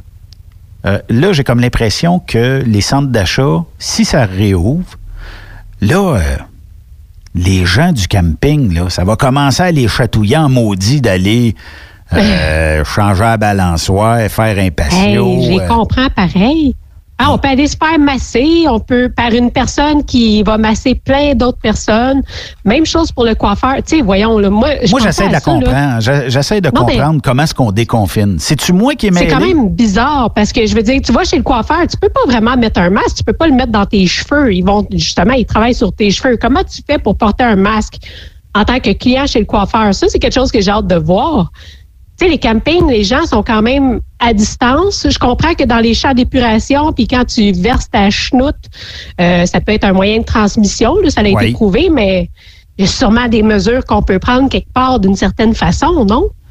Je sais pas. Euh, en camping, entre toi et moi, là, le 6 mètres, euh, six- le 6 pieds, le 2 mètres, il est pas très dur à respecter, mais après deux bières, puis un Ben. feu de camp, puis des guimauves, d'après moi, il y a plus personne. ben, c'est ça. Ben, mon père travaille sur un camping, là. Euh, Il habite sur un camping. Et puis, le problème, il disait que c'était vraiment les douches puis les toilettes parce que faut pas que tout le monde partage les mêmes douches puis les mêmes toilettes. Mais je comprends que ceux qui vont faire du camping avec des tentes, euh, il y a peut-être un problème, mais ceux qui habitent dans leur roulotte, là, pourquoi qu'ils peuvent pas y aller, eux autres? Je veux dire, ils ont tout ce qu'il faut à l'intérieur. Ils n'ont pas besoin d'aller partager une toilette. Ben, peu importe où ce que, euh, où ce que t'es, Sophie, là. Six pieds, là, que ce soit au Costco du coin de la rue, que ce soit au Walmart, que ce soit au IGA, au Maxi, au Super C. Six pieds, c'est pas bien dur à retenir, là. Puis, mettons dans notre communauté de camionneurs, là. On n'a pas une pandémie dans notre communauté de camionneurs, puis Non, non. ces gars-là, ces filles-là vont dans à peu près tous les truck stops en Amérique du Nord. Euh, oh, ça se peut qu'ils prennent une douche là, euh, durant le temps qu'ils euh, étaient euh, de l'autre côté. Il faut que tu te laves à un moment donné dans la vie. Ça se peut que tu ailles être aux toilettes. Euh, ça se peut que tu ailles touché au comptoir. Ça se peut, tu sais, à un moment donné, je pense que Ouais. Sinon, ben, hab- habille-toi en scaphandre, puis euh, va, va, sors de même. Tu sais, à un moment donné, je pense que c'est c'est inévitable. Puis je pense, moi, pour le bien-être mental de bien des gens, j'ai comme l'impression, moi, qu'il faut, euh, faut que les gens puissent avoir... faut que les gens puissent jaser entre eux autres. faut que les gens Ben puissent... oui, il faut qu'il y ait des contacts sociaux, là. Puis, euh, tu sais, d'un autre côté, l- la meilleure exemple, euh, tu vas euh, au, au- à l'épicerie du coin, combien de gens tu vois respecter la distanciation sociale? Mettons sur 20 personnes. D'après moi, il y en Ouais. a euh, 15 qui sont qui s'en foutent. Puis il y en a En 5 effet. il y en a cinq qui vont réellement là, euh, se mettre un masque ou tout simplement rester à, à six pieds de l'autre personne. Mais tu sais, ils ont des one-way dans les allées. là. Il n'y a, Ouais, plus personne qui check les one-way. Non, Non, non, ça pique au travers. C'est passé d'une allée à l'autre. Mais en fin de semaine, là, les gens ici à Victo, euh, ils m'ont étonné. Même au Canadian Tire, j'ai vu plein de monde avec des masques, puis euh, j'ai été super surprise. Puis j'ai parlé avec des gens, puis apparemment que euh, dans certaines résidences ou dans certains CHSC, ben, probablement plus des résidences, là, Oui. ils fournissent les masques aux personnes âgées. Donc, si, si les personnes sortent, sont obligées de porter le masque en sortant. Fait que ça aide parce que justement, j'ai vu beaucoup de personnes âgées avec des masques dans les magasins. Ça, j'ai trouvé ça le fun. Puis parlant de personnes âgées, je pense que c'est peut-être ça aussi le problème avec les campings. Tu sais, c- la plus grosse clientèle des, de- des gens qui, qui, vont dans les campings là, avec des roulottes, c'est c'est pas des jeunes. Ben, il y en a, là. Je dis pas Ben, qu'il y en c'est a des pas, gens. mais il y a beaucoup moi, je pense que pour aimer le camping, il faut que tu sois très sociable. Ben oui. Parce qu'un Ben camping, ben c'est quoi? Tout le monde C'est est collé là-dedans quand même. là. Oui, puis euh, tout le monde vont la fin de semaine. Pourquoi? Parce que petit Pierre est là, petit Jacques est Ben là, oui. petit Bob est là. Ça fait du bien de se retrouver. Puis quand quelqu'un fait un feu de camp, qu'est-ce qu'il fait? Il invite tout le monde dans la rue, dans, dans, dans l'espèce de, de, de patelin de roulotte. Hey, venez chez nous à soir, on fait un petit feu de camp. Mais c'est parce Ouais. qu'un feu de camp, tu peux pas rester à pieds. Tu es obligé de te coller un petit peu si tu veux avoir chaud. Là. Des- les soirées sont encore Ouais. fraîches. Là. Puis avec les personnes âgées, c'est peut-être là où est-ce qu'il y a le plus de problèmes. Si tout le monde tripote à toutes sortes d'affaires, que ce soit dans le petit dépanneur ou peu importe, peut-être que c'est là où est-ce que ça inquiète les autorités. Dans ce sens-là, peut-être que je peux comprendre un peu c'est quoi la crainte d'ouvrir les campings. Mais bon, je, je pense qu'avec des bonnes mesures, moi, tu vois, je pensais que ça serait aujourd'hui. Je pensais qu'on en aurait parlé. Ben, je pense, moi, qu'on est à 24-48 heures de le mentionner. Ou euh, on va l'étirer un peu, là. C'est parce que, mettons que je suis à la place de Legault puis je suis à la place d'Arruda. Euh, Qu'est-ce qui m'empêche d'ouvrir un camping à l'heure actuelle? Moi, je pense que c'est parce que tu regarderas, les annonces se font souvent par période de 14 jours. On essaye une affaire 14 jours, ça marche. On rouvre de, quoi de 14 jours, ça marche. On- sinon, on revire en arrière. Moi, je pense que le camping faisait probablement partie d'une ouverture quelconque quelque part. Puis euh, là, peut-être à cause du trop grand nombre de Montréal, on a été obligé de reculer en arrière, peut-être même pour le camping. Puis comme tu dis, c'est rare que c'est pas impossible, mais c'est rare qu'il y a des jeunes de 23, 24, 25 ans qui disent Yes, on s'en va au camping en fin de semaine. Ça arrive, il y en a, mais c'est pour une population un petit peu plus vieillissante qui peut-être reste dans des condos, reste peut-être dans des appartements, Ben oui, des retraités. des retraités. Puis il y, aurait probablement énormément de gens de Montréal qui quitteraient pour aller en camping. Parce qu'ils restent dans un 1,5, il fait 200 degrés euh, en période Ben de oui. canicule. Ils veulent sortir, ils veulent, ils veulent- La verdure, là, c'est le fun à voir, là, tu sais. Euh, puis euh, moi, j'ai comme l'impression que probablement qu'on va annoncer bientôt une réouverture pour peut-être le 15 juin. Moi, c'est dans mon idée, c'est comme ça.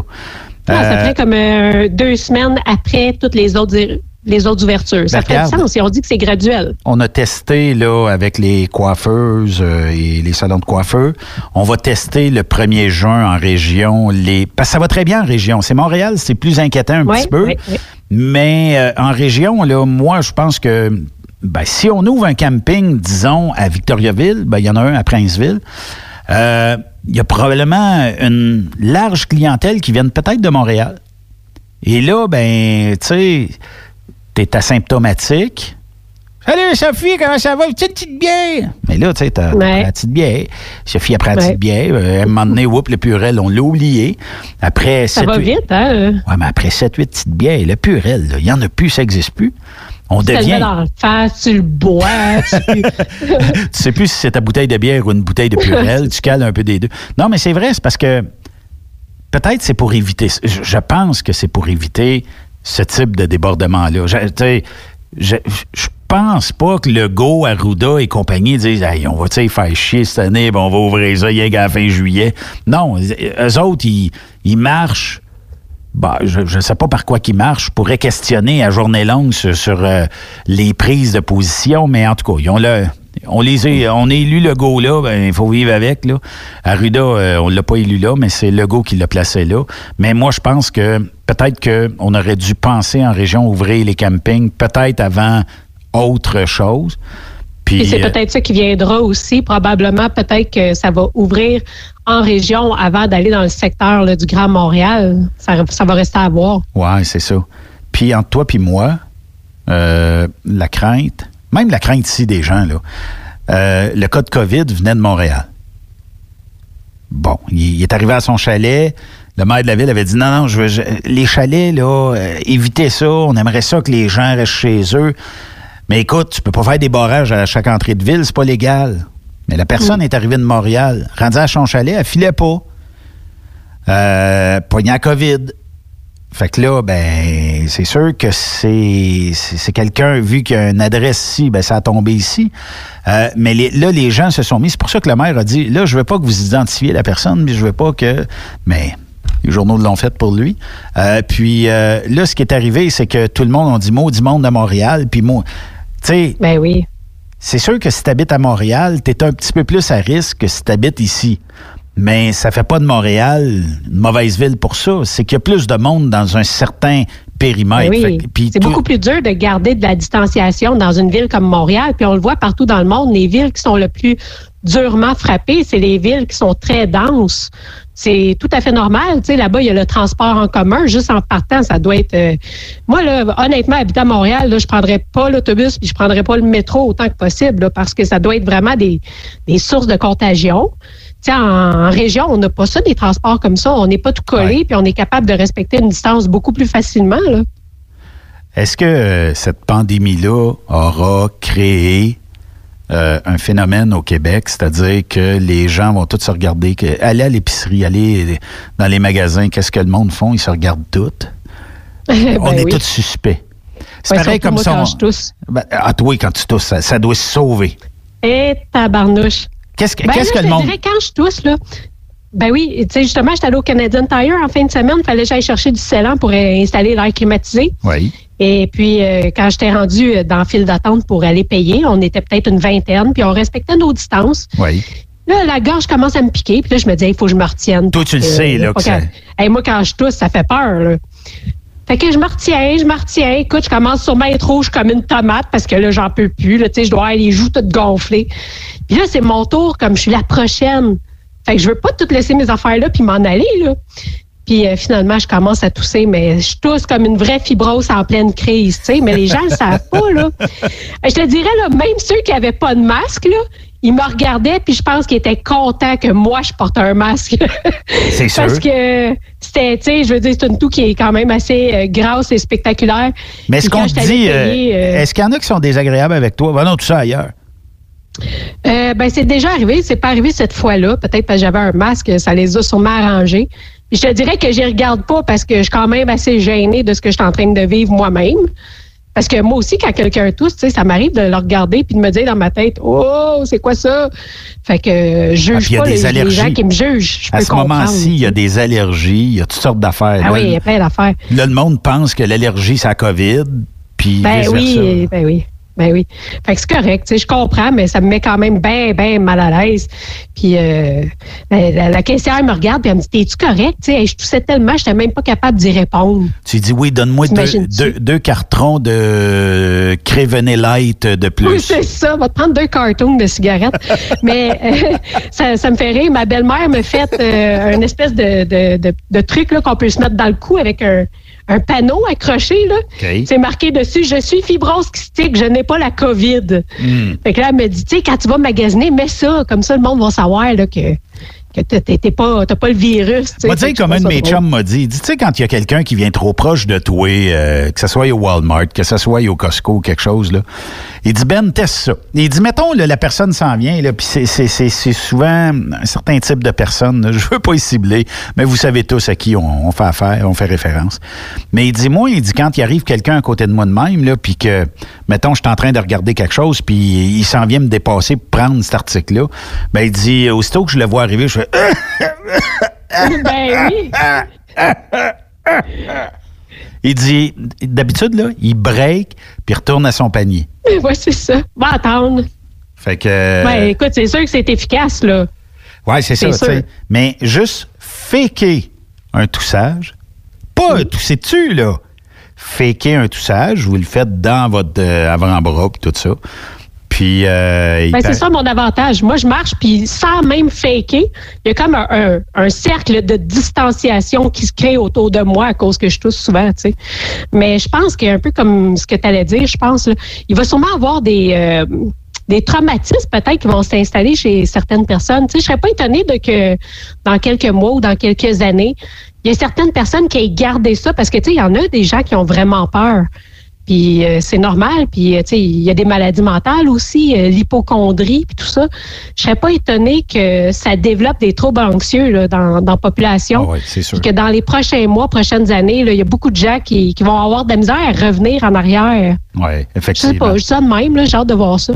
Au retour de la pause, je veux qu'on jase. Est-ce que TVA RDI, les euh, journaux euh, de nouvelles en font trop. On va en parler de l'autre côté de la pause. Restez là. Après cette pause, encore plusieurs sujets à venir. Rockstop Québec. Le conditionneur de carburant diesel DBF4. Moi, je m'en sers été comme hiver. Depuis que j'utilise à l'année le conditionneur de carburant diesel DBF4 de ProLab, j'ai réduit considérablement ma consommation de carburant, j'augmente la vie de mes injecteurs et je sens plus de force dans mon moteur. Je suis assuré que lorsqu'il y a des variations de température ou des différences de qualité de carburant, le DBF4 est toujours là comme prévention. En plus, le DBF4 y est très peu dispendieux à utiliser. Le conditionneur de carburant diesel DBF4 de ProLab. On s'en sert été comme hiver. Disponible chez tous les bons détaillants de pièces de camion. As-tu vu la nouvelle publicité de Transwest sur le site de Truck Stop Québec? C'est payant faire du team. Euh, En effet, c'est parce que ça donne entre 340 et 375 dollars par jour par routier. Avec tous les avantages qu'ils offrent, ça représente 2000 à 2500 dollars par semaine par routier. En cliquant sur leur publicité sur Truck Stop Québec, ils nous présentent des exemples de payes de des payes en fonction des différentes destinations et même des exemples de rémunération annuelle du routier. Parle-moi de ça. Enfin, une entreprise de transport qui est assez transparente pour montrer des exemples de paye. Hey, si on travaillait les deux là, on aurait tout un T4. Visitez de vrais exemples de paye sur groupetranswest.com. Vous préférez nous contacter par téléphone? Composez dès maintenant 1-800-361-4965, poste 284. The best radio for truckers. Truck Stop Québec. Burroughs Courtier d'assurance se démarque depuis plus de 60 ans dans l'industrie du transport. Bonjour, ici Evelyn Burrows. Notre cabinet d'assurance est un cabinet multiservice. Profitez-en pour mettre toutes vos assurances au même endroit. Cela vous apportera économie d'argent, des primes compétitives, un service efficace, rapide et un service personnalisé. À titre de chef de file de l'industrie, notre cabinet multiservice bénéficie d'accès privilégié auprès des plus importants assureurs, partenaires et fournisseurs. Contactez-nous au 1-800-939-7757 ou visitez-nous en ligne au burrows.ca. Vous êtes un conducteur professionnel. Vous cherchez un défi? Vous voulez joindre une équipe dynamique? Vous voulez travailler local? Canada-Canada, Canada-États-Unis. Nos camions sont basés sur la rive sud de Montréal, Bécancour, Shawinigan, Québec, Chicoutimi, Sacré-Cœur, Bécomo, Cornwall, Toronto et autres. Et surtout, bénéficiez des avantages de Transport Saint-Michel. Les fins de semaine sont libres. Meilleur taux en ville. Payez pour tout. Toilé, détoilé, chargement, déchargement, les douanes. En moyenne hebdomadaire, 2500 000 et plus. Équipement en très bonne condition. Travail à l'année. Possibilité de route attitrée. Camions récents et attitrés. Réparation personnalisée. Dépôt direct. Système de bonification à la performance. Et comme exigence, avoir un minimum de deux ans d'expérience, bon dossier de conduite et vérification du casier judiciaire à jour. Transport Saint-Michel. C'est le moment d'appeler. Contactez nos ressources humaines au 1-866-554-9903 par télécopieur 450-454-9725. Transport Saint-Michel. À vous de jouer. Durant cette période de la COVID-19, Affacturage ID désire soutenir et dire merci aux camionneurs et entreprises de transport. Nous savons que pour vous, l'important, c'est d'aider et de livrer la marchandise. Mais la facturation devient un stress. Notre offre de service vous donne dans un délai de 24 heures ouvrables vos sommes dues moyennant des frais minimes. Confiez-nous vos recevables et libérez-vous de ce stress. Nous allons tous passer au travers de cette crise ensemble. Affacturage JD, leader dans l'affacturage au pays. Contactez-nous 514-691-8721. 514-691-8721. Ou en ligne, affacturagejd.com. Certaines conditions s'appliquent. Êtes à la recherche d'une compagnie de première classe qui se soucie de ses employés? Challenger Motor Freight, un leader dans l'industrie du transport depuis des années, est ce que vous recherchez. Nous sommes présentement à la recherche de camionneurs professionnels classe 1 pour du Canada et les États-Unis. Nos camions Freightliner, Volvo, Peterbilt sont basés dans nos divers terminaux à travers le Canada et aussi dans la grande région de la ville de Québec. Nous avons beaucoup à vous offrir.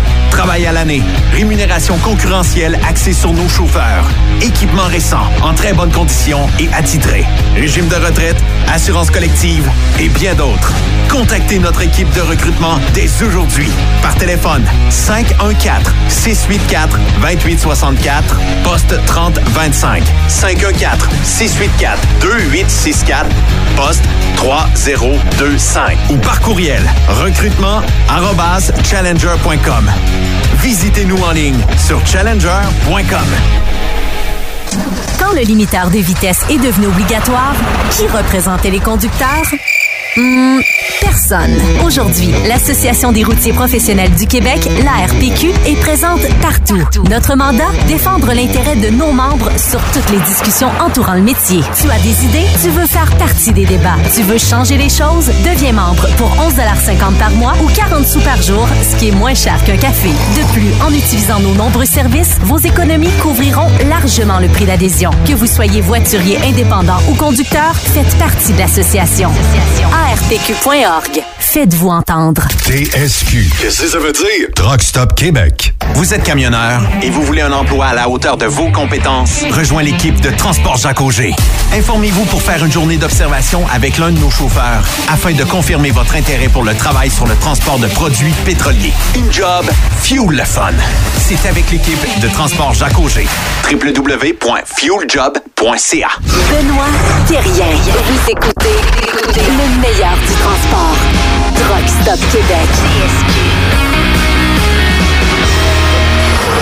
Juste un petit euh, message comme ça. Serge Lampron, votre billet est arrivé en studio. Monsieur Serge Lampron, votre billet pour le rodéo du camion est arrivé en studio et tous les autres qui souhaitent obtenir euh, des billets pour le rodéo du camion, gagner un magnifique camion, un Jeep, euh, ensuite euh, un F-150, une moto Harley Davidson, puis plein d'autres prix.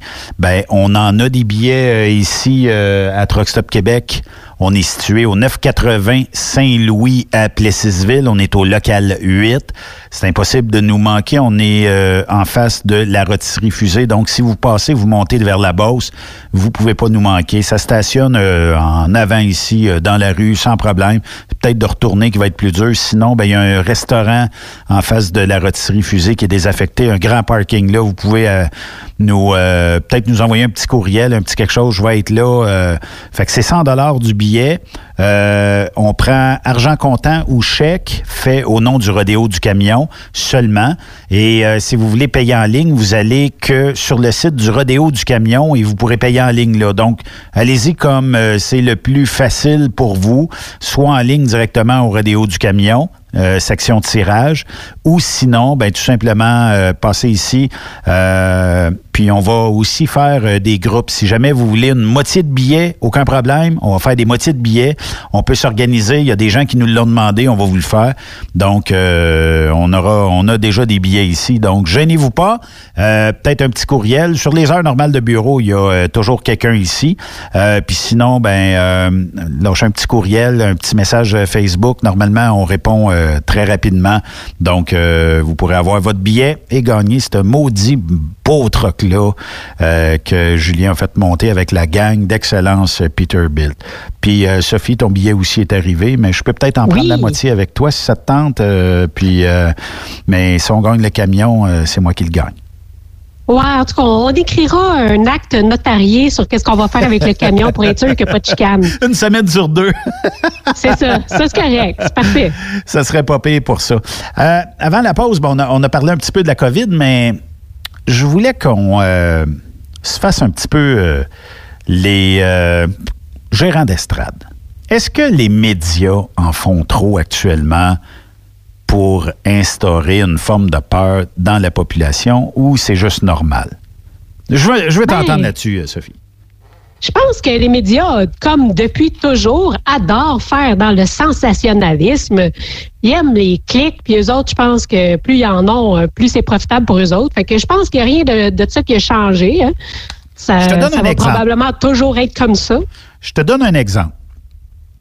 Euh, bon, euh, ce week-end, il y avait euh, des attroupements à Montréal. On en a peu ou pas parlé, ou presque pas parlé.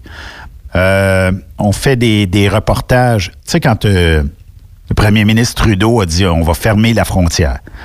Il y a encore des avions qui voyagent en Europe, c'était des égal. Des avions Ben qui oui. arrivent de la Chine, c'était des égal. Euh, Puis si vous voulez en être sûr, là, téléchargez-vous l'application Flight Radar 24 sur votre téléphone ou sur votre ordinateur. Puis regardez à l'aéroport de Montréal les avions qui vont arriver aujourd'hui.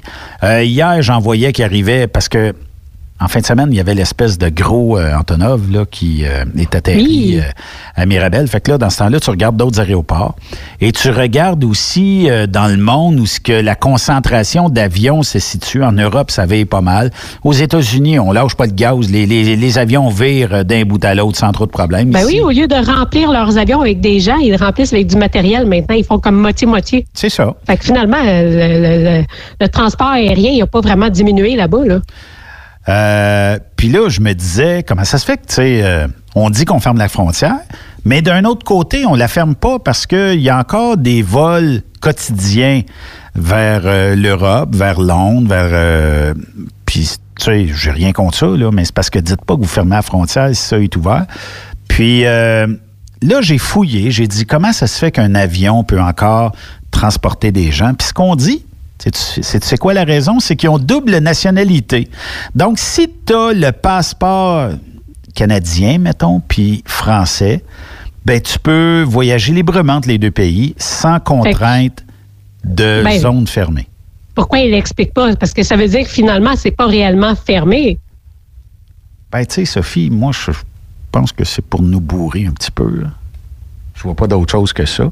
Puis pourquoi que. Tu sais, on en a parlé avec M. Boisvenu, mais quand même, juste le fait de parler de Trump et euh, d'aller jouer au golf en fin de semaine. Mais selon Joe Biden, Trump avait pas d'affaire à jouer au golf.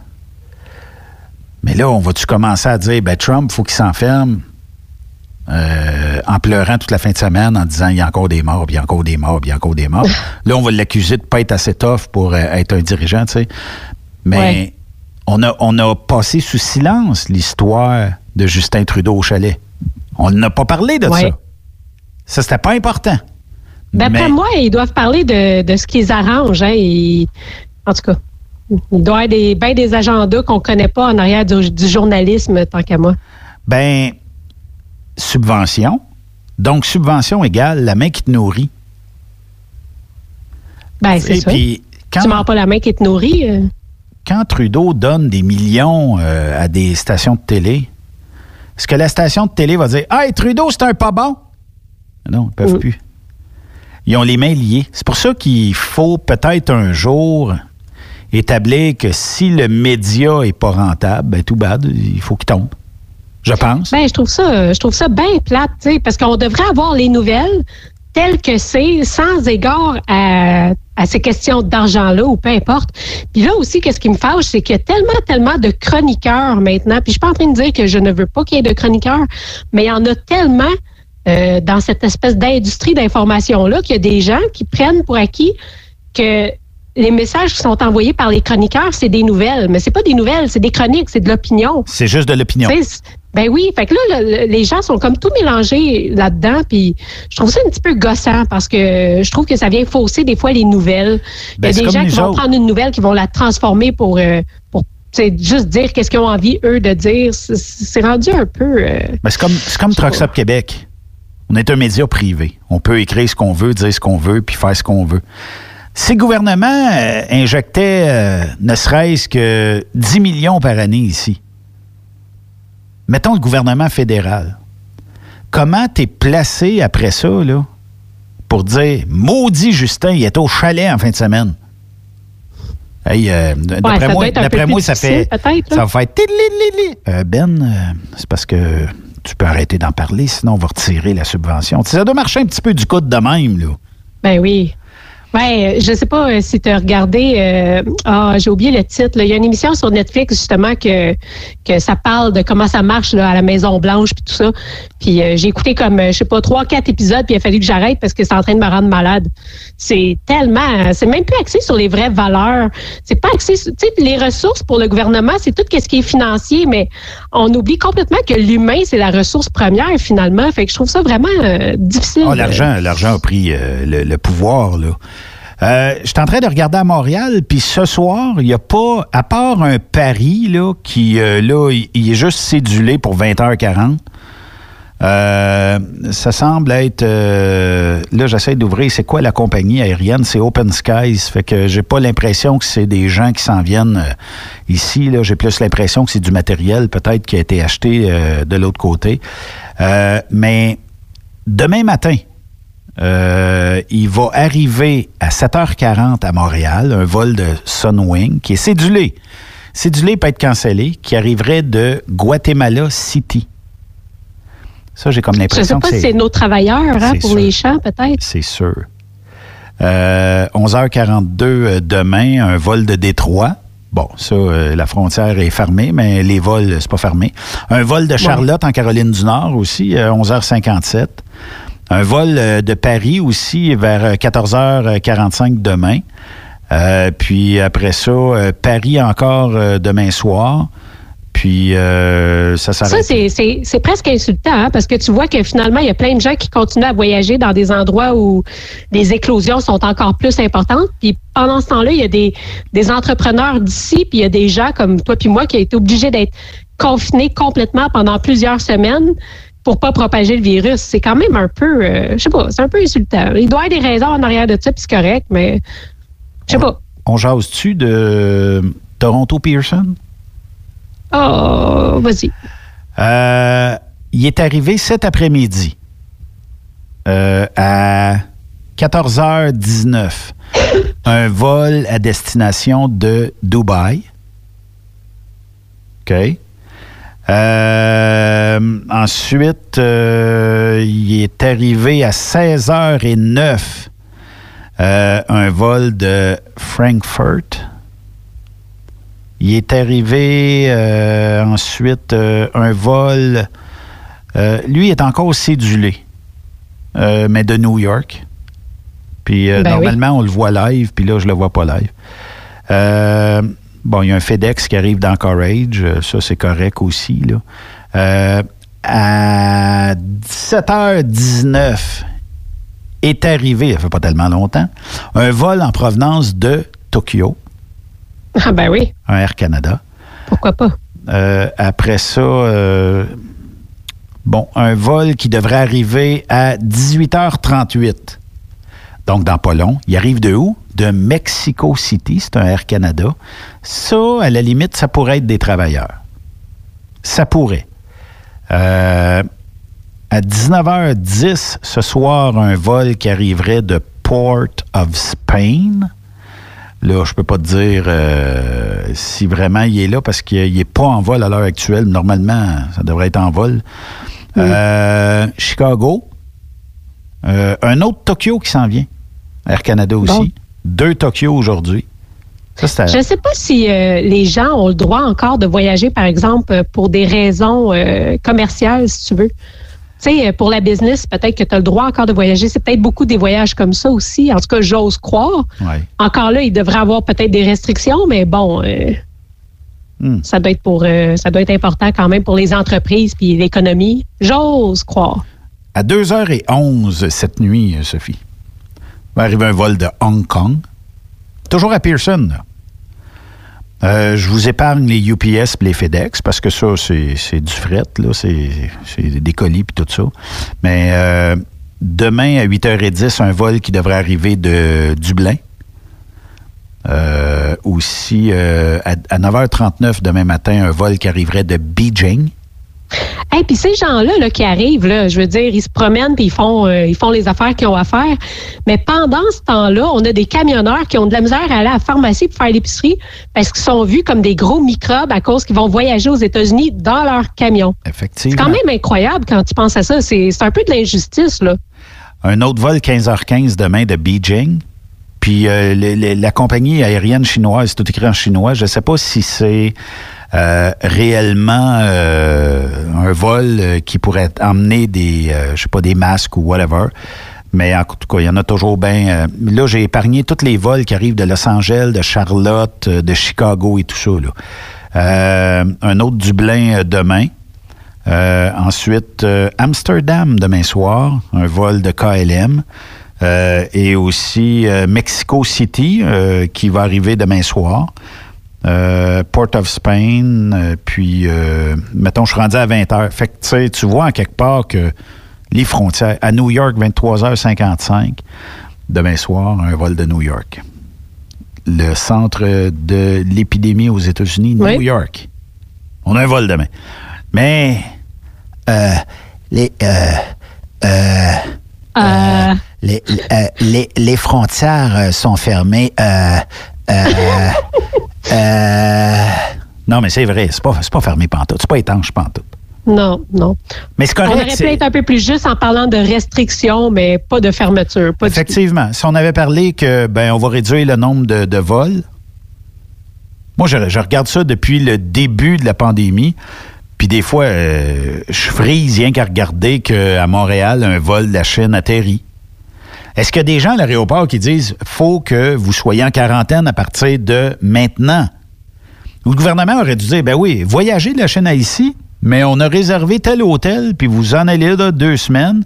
Puis avant le deux semaines, j'aurais testé la COVID sur vous, puis là, vous pourrez rentrer à Montréal si vous voulez. Ça fait aucun sens, tu sais. Puis même si c'était des gens qui voyageaient euh, par affaires, j'ai de la misère à imaginer quelqu'un qui part d'un autre pays par affaires, venir ici, s'isoler deux semaines à l'hôtel pour ensuite aller à son meeting. C'est impensable. C'est pas ça qui arrive certain, là. Puis entre toi puis moi, même si c'est des grosses entreprises, euh, les meetings sont, sont faits par vidéoconférence à cette heure-là. Ben, ça devrait. Donc, Par ceux qui se déplacent, par- ils se déplacent pourquoi? Je comprends pas. Si tu restais, disons, tu étais, je sais pas, un Canadien qui résidait en Chine et que, je sais pas, ton contrat de. Parce que tu faisais, un, je sais pas, une job X se terminait hier, puis tu prends l'avion euh, aujourd'hui, bah, c'est tel que tel. Puis je suis pas mal sûr que tu vas t'en aller en quarantaine, mais c'est parce que là, est-ce que c'est.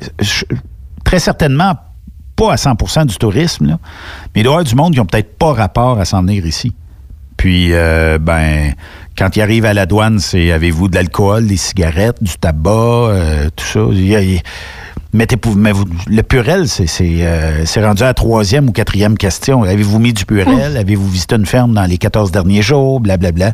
Ça finit plus, là, tu sais. Mais quand même. Non. Tout ça non. pour dire que moi, je pense que les médias instaurent la peur. Plus vous les regardez et plus vous êtes comme euh, le cerveau vire au fond. on devient quasiment paranoïaque. Hein? Ah ouais. Faut pas oublier aussi que j'ai j'ai remarqué ça beaucoup dernièrement sur Facebook. Il y a des gens qui partagent des nouvelles qui sont vraiment juste des nouvelles. Il n'y a pas d'opinion, il n'y a pas rien. On, on fait juste partager une nouvelle. Et puis, il y a la façon qu'on va l'interpréter aussi. Si la personne elle a tendance à, à vivre dans l'anxiété, on le voit tout de suite dans sa façon de répondre à cette nouvelle-là. Euh, qu'elle va l'interpréter avec la peur. Donc, je crois que oui, les médias instaurent beaucoup la peur, mais je pense que les gens sont déjà très anxieux aussi, puis ils vont interpréter les choses qu'on va leur, leur donner, leur, les nourrir dans la peur. Donc, euh, finalement, c'est comme Ben, un la peur, vicieux pas mal. l'anxiété, la peur, l'anxiété et euh, aussi euh, d'autres formes euh, de peur. Ben quand tu les nourris, qu'est-ce qu'ils font? Ben tu- ça, développe un sentiment de ça y est, j'ai peur parce que j'ai peur puis j'ai raison Ah oui, d'avoir puis là, peur. on dirait que tu trouves plein de raisons, justement. Tu justifies ta peur dans tout ce que tu trouves dans, dans, dans les articles, là. Tu sais, euh, bon. Ou le mais- contraire. Mettons que tu as peur de prendre l'avion. C'est sûr que toutes les raisons sont bonnes pour pas prendre l'avion. Tu as peur d'aller euh, à tel endroit dans le monde parce qu'il y a des attentats et tout ça. Tu sais, tu vas trouver toutes les raisons possibles et impossibles pour dire que je peux pas aller à tel endroit parce que là, moi, tu sais, j'ai peur que d'un attentat, il y a des bombes, il y a tout Ben ça oui. d'affaires. Ça finit plus, là, tu sais. on essaie de se justifier, puis c'est parce qu'on on veut être capable que, tu sais, c'est quand même un peu, euh, c'est quand même un peu insultant en quelque sorte de réaliser qu'on a peut-être un trouble ou tu sais justement un trouble anxieux c'est- pas tout le temps le fun fait qu'on essaye tout le temps de justifier ce qu'on pense avec ce qu'on trouve tu sais mais le but c'est pas ça il faudrait qu'on essaye de prendre du recul puis qu'on essaye de lire avec un peu plus d'objectivité des fois là Ouais. Puis euh, de lire euh, au moins des médias qui s'intéressent à peu près à la masse et non pas à leur euh, oui. propre euh, idéologie. Là. Souvent, il y, en a, il y en a trop de ça. Merci, Sophie. À partir Hey, de demain, mardi demain, euh, on installe la peur à Truck Stop Québec. faut mettre la peur dans les camionneurs. Euh, pas de problème je vais tousser au micro pendant 30 minutes et mettre une petite musique euh, derrière-plan là, qui va faire... Euh, c'est tu une affaire d'ascenseur Oui, puis on va parler- une musique d'Halloween Puis je vais t'enregistrer euh, hors d'onde, tu vas me parler de, de messages genre Vous avez peur. Puis on va faire passer ça à l'envers pour que le subconscient commence à décoder ça. Puis euh, non, non, on est bien loin de là. Merci d'avoir été là. On se parle euh, Merci. demain. Euh, puis euh, on aura sûrement de belles nouvelles euh, demain. En tout cas, j'attends la confirmation peut-être pour euh, une petite sortie mercredi quelque part. Je vous en dis pas plus, mais vous serez au premier loge pour avoir l'information. Bonne soirée tout le monde et suivra les publicités M. Legault et son discours quotidien avec Sarah-Jeanne Labrosse et Pierre-Luc Pierre-Luc Funk. Et merci Sophie. Hey, merci salut tout le monde Vous aimez l'émission? Ben, faites-nous un commentaire à studio en commercial truckstopquebec.com. Truck Stop Québec. Vous prévoyez faire un traitement anti-rouille prochainement pour protéger votre véhicule tout en protégeant l'environnement? Optez dès maintenant pour l'anti-rouille bio ProGarde de ProLab sans base de pétrole ni solvant. Composé d'ingrédients 100% actifs, le traitement anti-rouille bio ProGarde de ProLab est biodégradable et écologique. Il est super adhérent, possède un pouvoir pénétrant supérieur, ne craque pas et ne coule pas. Googlez BioProGarde de ProLab pour connaître le marchand applicateur le plus près. Vous êtes à la recherche d'une compagnie de première classe qui se soucie de ses employés? Challenger Motor Freight, un leader dans l'industrie du transport depuis des années, est ce que vous recherchez. Nous sommes présentement à la recherche de camionneurs professionnels classe 1 pour du Canada et les États-Unis. Nos camions Freightliner, Volvo, Peterbilt sont basés dans nos divers terminaux à travers le Canada et aussi dans la grande région de la ville de Québec. Nous avons beaucoup à vous offrir.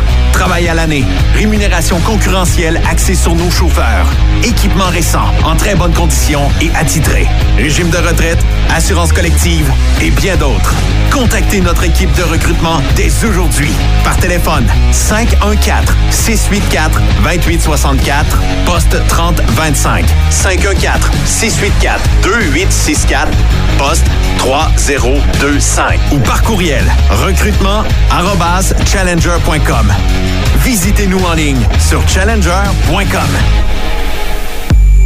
Quand il est question d'assurance, pensez à Burroughs Courtier d'assurance. Vous avez travaillé fort pour bâtir votre entreprise. Il est donc important que celle-ci soit protégée adéquatement, que ce soit votre garage ou votre entrepôt. Nous participons à votre réussite en vous offrant une multitude de produits personnalisés et une protection sur mesure, quelle que soit la grosseur de votre entreprise. Appelez-nous pour une soumission rapide et gratuite au 1-800-839-7757 ou visitez-nous en ligne au burrows.ca.